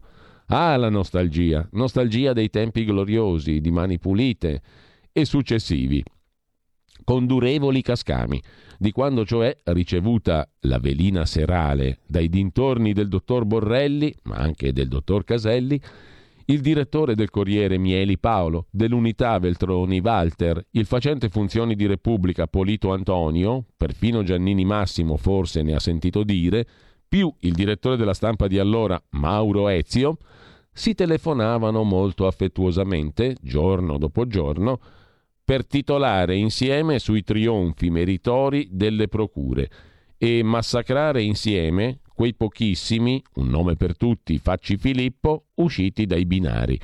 Scomparse, ma quanta nostalgia, le fuoriserie del fango di una volta, ecco quei vecchi autisti moraleggiare oggi non già sul fatto piccolo ma benemerito erede del patrimonio professionale costruito da loro stessi, bensì su alcuni i quali, privi di procure, di giornaloni e di servizi, dicasi di tutti e tre, si erano sognati, brutto sogno, di poter costruire addirittura contro il fatto un cazzo di triciclo, scrive Andrea Marcenaro nella sua Andreas Version in prima pagina sul foglio di oggi. C'è anche la rubrica eh, contro Mastro Ciliegia di Maurizio Crippa, Zangrillo al Quirinale. State pure lì, appesi come boccaloni alla macchina del fango di Renzi per scegliere il successore di Mattarella. Date pure retta a Giannini e Travaglio che starnazzano di democrazia in pericolo, stritolata dai tentacoli di Gianni Rondolino. Intanto sotto il naso di tutti quanti, compresi i Novax e i Supervax alla Burioni, il nostro caro Cav Berlusconi ancora una volta dà dimostrazione di cosa vuol dire saper piazzare una nomina dove e come si vuole. Non che abbia fatto un golpe, ma ha fatto un esempio. Il Genoa Calcio è passato nelle mani di un fantomatico fondo 777 americano. Chi mettono a fare il presidente? Alberto Zangrillo. Genovese alla lontana, campa in via Olgettina, primario di anestesia al San Raffaele, stimato a livello internazionale, nonostante quella cazzata che il Covid era finito. Cavaliere al merito della Repubblica, ma soprattutto storico medico personale di Silvio Berlusconi, il quale, quando vuole, arriva fino a Genova. Se riesco a piazzare il mio Cerusico alla presidenza di una squadra che manco è mia, pensate cosa posso fare se mi metto a occuparmi del Quirinale. Lasciamo con ciò anche la prima pagina del foglio, andiamo a vedere il tempo, il tempo di eh, Roma. Apertura con due questioni, disastro Italia, calcio, non vince e va agli spareggi e poi velo islamico a suon di botte, il dramma di una ragazzina a Roma. Ne abbiamo parlato prima, dopo le minacce, la quattordicenne bengalese è stata presa a calci e schiaffi in famiglia e poi ha denunciato.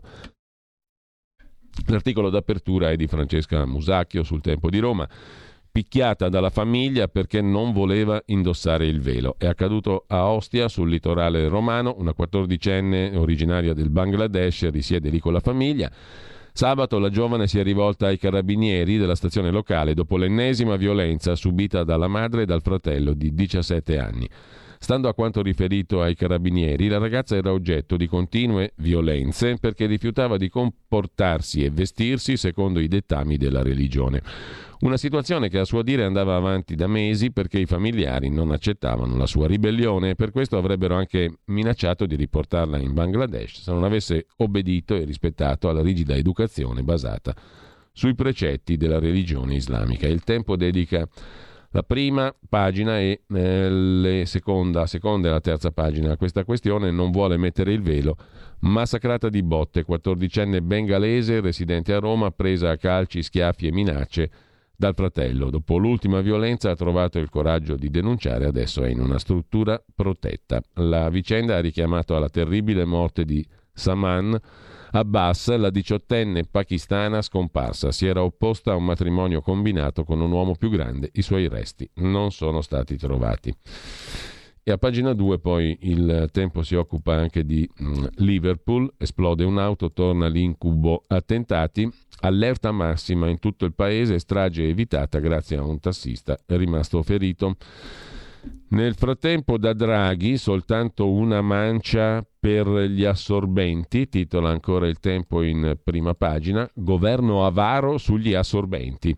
Bello il gesto verso le donne, ma le risorse stanziate equivalgono a un pacco gratis di tamponi all'anno. Il risparmio per l'abbassamento dell'IVA su ogni confezione è di circa 7 euro ogni 365 giorni. Una scatola costa circa 6 euro, scrive il tempo di Roma. Poi nuove norme sui mezzi pubblici, in taxi al massimo due passeggeri, su autobus e tram tornano i bigliettai per controllare anche il Green Pass. Dal tempo di Roma passiamo a vedere adesso velocissimamente il mattino di Napoli. Il mattino di Napoli apre la sua prima pagina con i contagi, le regioni in trincea, il pericolo di tornare a chiudere, l'incubo delle zone arancioni, parla il presidente della Campania, De Luca, il Natale libero, dipende solo da noi, che è appunto uno dei, dei tormentoni di questa epoca, dipende solo da noi, trasporti e nuove regole, stop treno se c'è un caso sospetto, in taxi solo in due. E in prima pagina ancora sul quotidiano napoletano Maturità, l'ultima folle idea, eliminare il tema di italiano. Il Ministero è indeciso dopo il pressing degli studenti.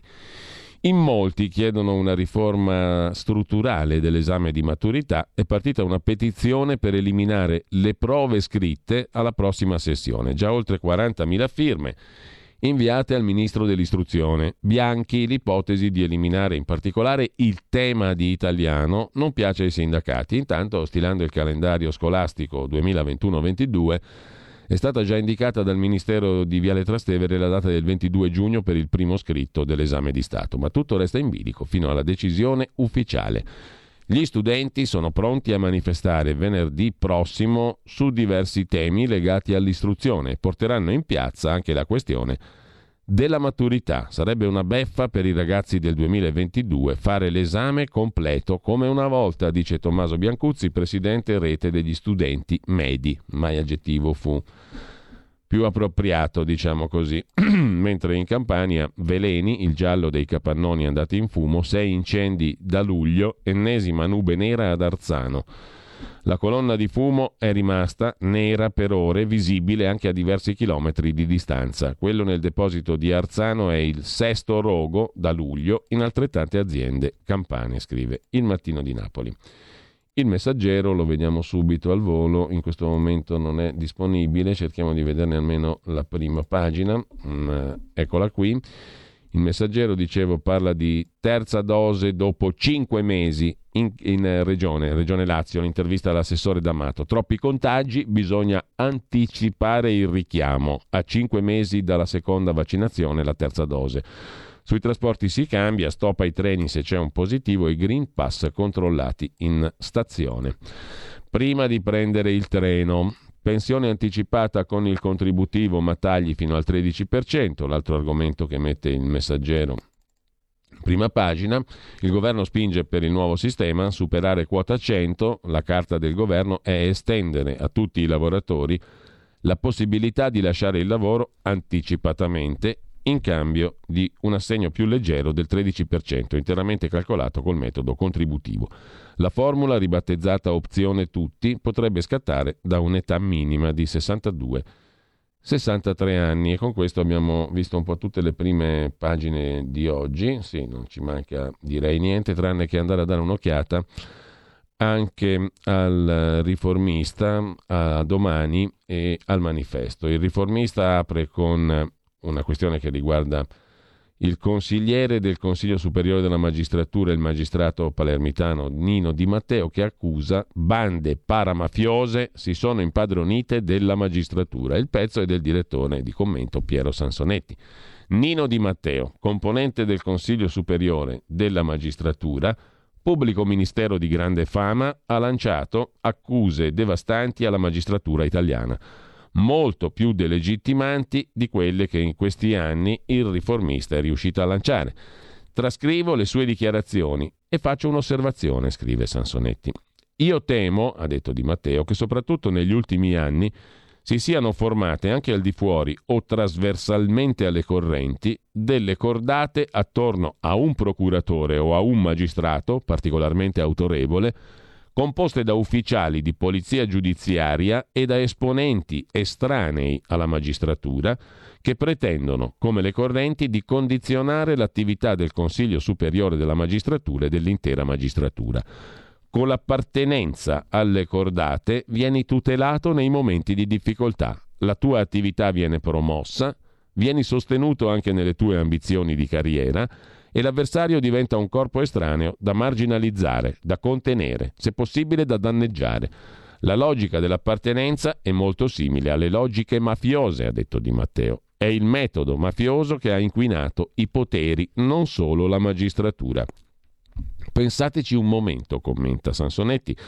Dopo le accuse di Palamara, dopo quelle di Storari e dopo questo atto furibondo di accusa, Può il Parlamento far finta di niente e non aprire un'inchiesta per accertare se ai vertici della magistratura sia rimasto qualcosa di non illegale e di non sovversivo? Così Piero Sansonetti in prima pagina sul riformista. Dal riformista passiamo velocemente anche a domani, il quotidiano di Carlo De Benedetti. Tutto quello che c'è da cambiare nella prima manovra di Draghi da oggi in Parlamento. Visto il ritardo, soltanto il Senato potrà esaminare la legge di bilancio. Dall'eco bonus al reddito di cittadinanza, molti i provvedimenti che peggiorano l'esistente per accontentare tutti i partiti, scrive il domani. Il manifesto invece apre la sua prima pagina del quotidiano comunista con l'Unione Europea che vara le sanzioni contro la Bielorussia e le polveri sotto al tappeto, il titolo principale, la strage silenziosa. Nel 2019 in Europa 364.000 morti premature causate dal cocktail di veleni nell'aria sotto accuse auto, industrie e riscaldamento. L'Italia la più colpita dalle polveri sottili, la denuncia dell'Agenzia dell'Unione Europea per l'Ambiente il giorno dopo il flop della COP26 sul clima. Così il manifesto. Uh, andiamo a vedere adesso anche la prima pagina del Sole 24 Ore, il quotidiano di Confindustria. L'apertura è sulle dichiarazioni della Presidente della Banca Centrale Europea, Christine Lagarde. Tassi fermi per tutto il 2022. Improbabile una stretta l'anno prossimo, dice la Presidente della BCE. E poi le partite IVA, parte la corsa a 4 miliardi, 400 milioni di nuovi aiuti a fondo perduto, tempi stretti per le richieste, determinanti calo degli utili e aumento delle perdite eh, e poi il nodo delle assicurazioni generali da oggi al test del collegio della Consob il nodo della governance delle assicurazioni generali. Eh, il collegio Consob, l'autorità di controllo delle società quotate in borsa, si riunisce per l'esame della risposta predisposta dagli uffici della Consob ai quesiti avanzati dal gruppo Caltagirone sulla legittimità della presentazione di una lista per il nuovo CDA da parte del Consiglio di amministrazione uscente delle Generali, uno dei nodi centrali del sistema banco finanziario, assicurativo, finanziario in generale italiano.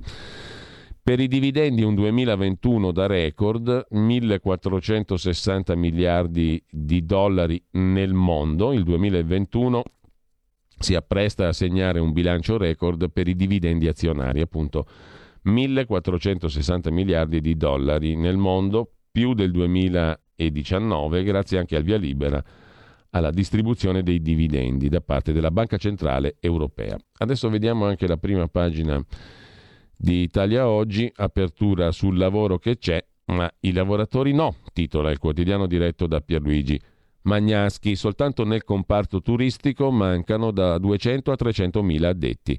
Al turismo italiano mancano tra le 200.000 e le 300.000 figure lavorative. Un paradosso se si pensa che il paese paga un tasso di disoccupazione al 9% in questi giorni siamo surclassati da richieste per far partire il prima possibile il decreto flussi. E ancora, sul mercato non si trova personale italiano, dobbiamo ricorrere a quello straniero, lo ha detto il ministro del turismo Massimo Garavaglia al Video Forum 2021 sul PNRR.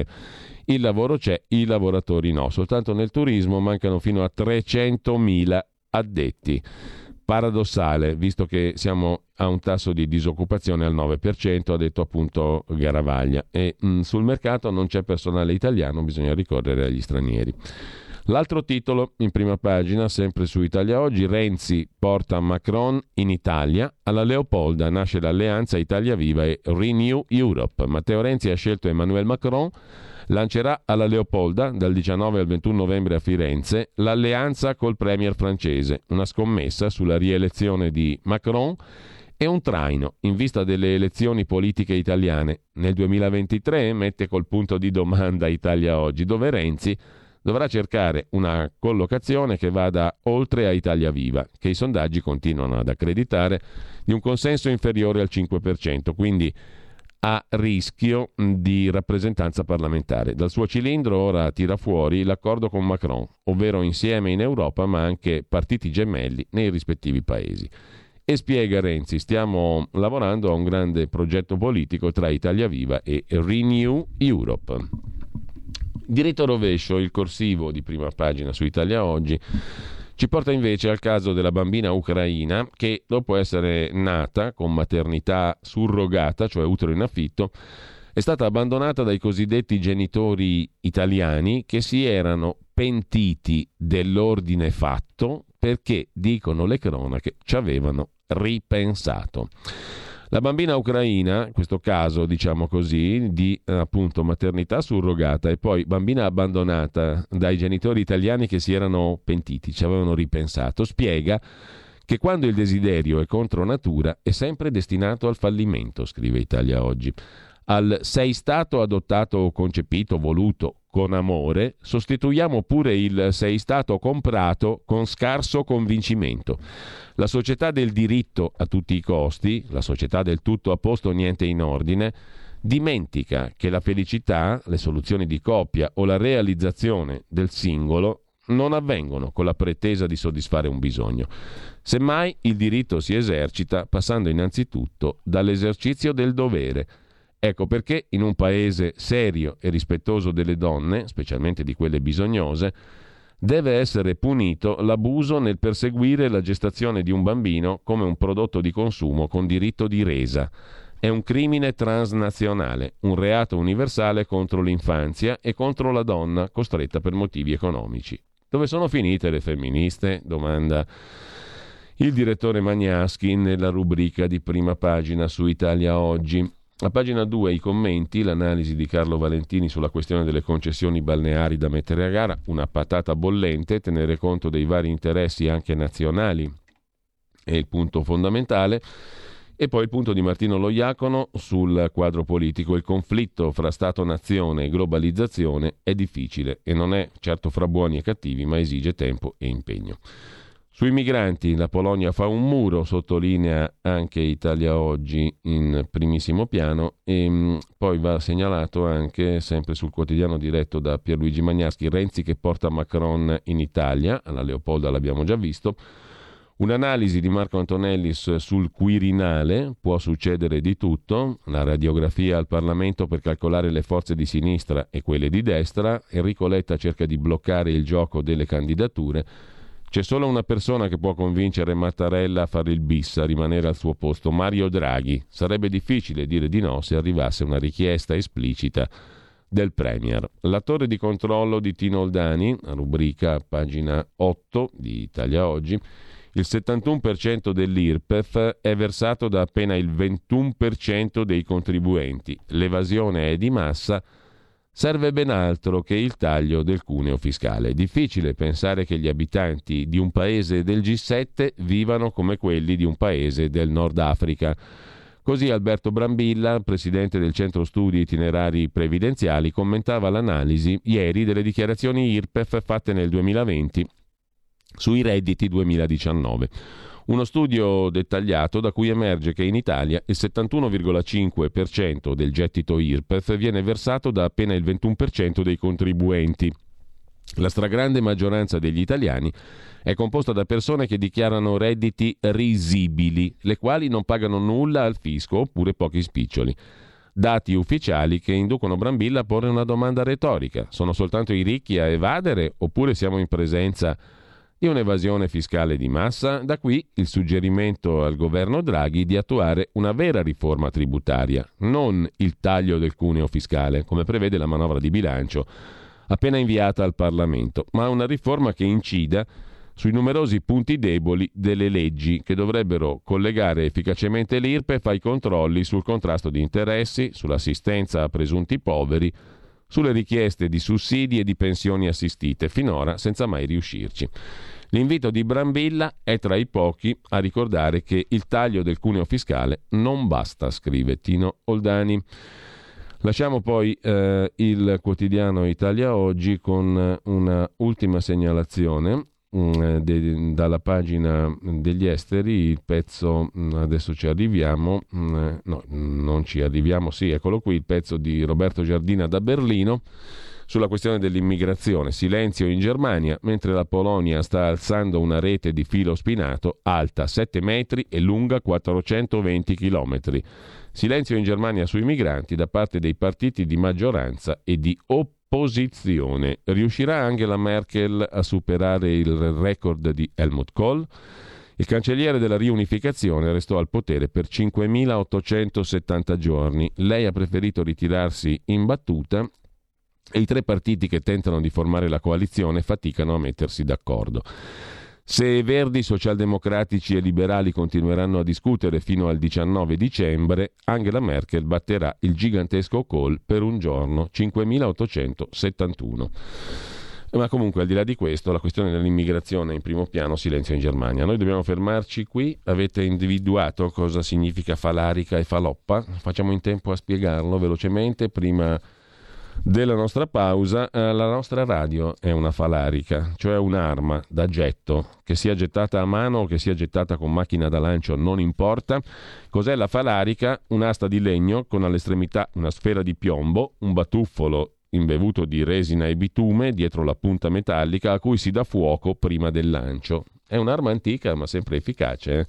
Beccatevi una falarica e poi vedete se vi fa bene o male. Comunque deriva da fala, torre di legno eh, per eh, l'assedio dall'etrusco, etimo etrusco, per questo eh, vocabolo della nostra meravigliosa, ricchissima lingua. La radio è una falarica. I faloppa o le faloppa cosa sono? Intanto la faloppa tecnicamente, strettamente, è il bozzolo del bacco da seta macchiato di scarsa qualità per la prematura morte della larva. In generale identifica una persona, che sia maschio o femmina, bugiarda, vanitosa, un individuo troppo loquace, ciarliero, un millantatore borioso che esagera, dice cose non vere per vanteria e deriva dal latino medievale faluppa, paglia, rimasugli di rami e di rifiuti. Insomma, dobbiamo fare di questa radio una falarica e infischiarcene dei vari faloppa, come radiorpl.it, sezione Sostienici, abbonati.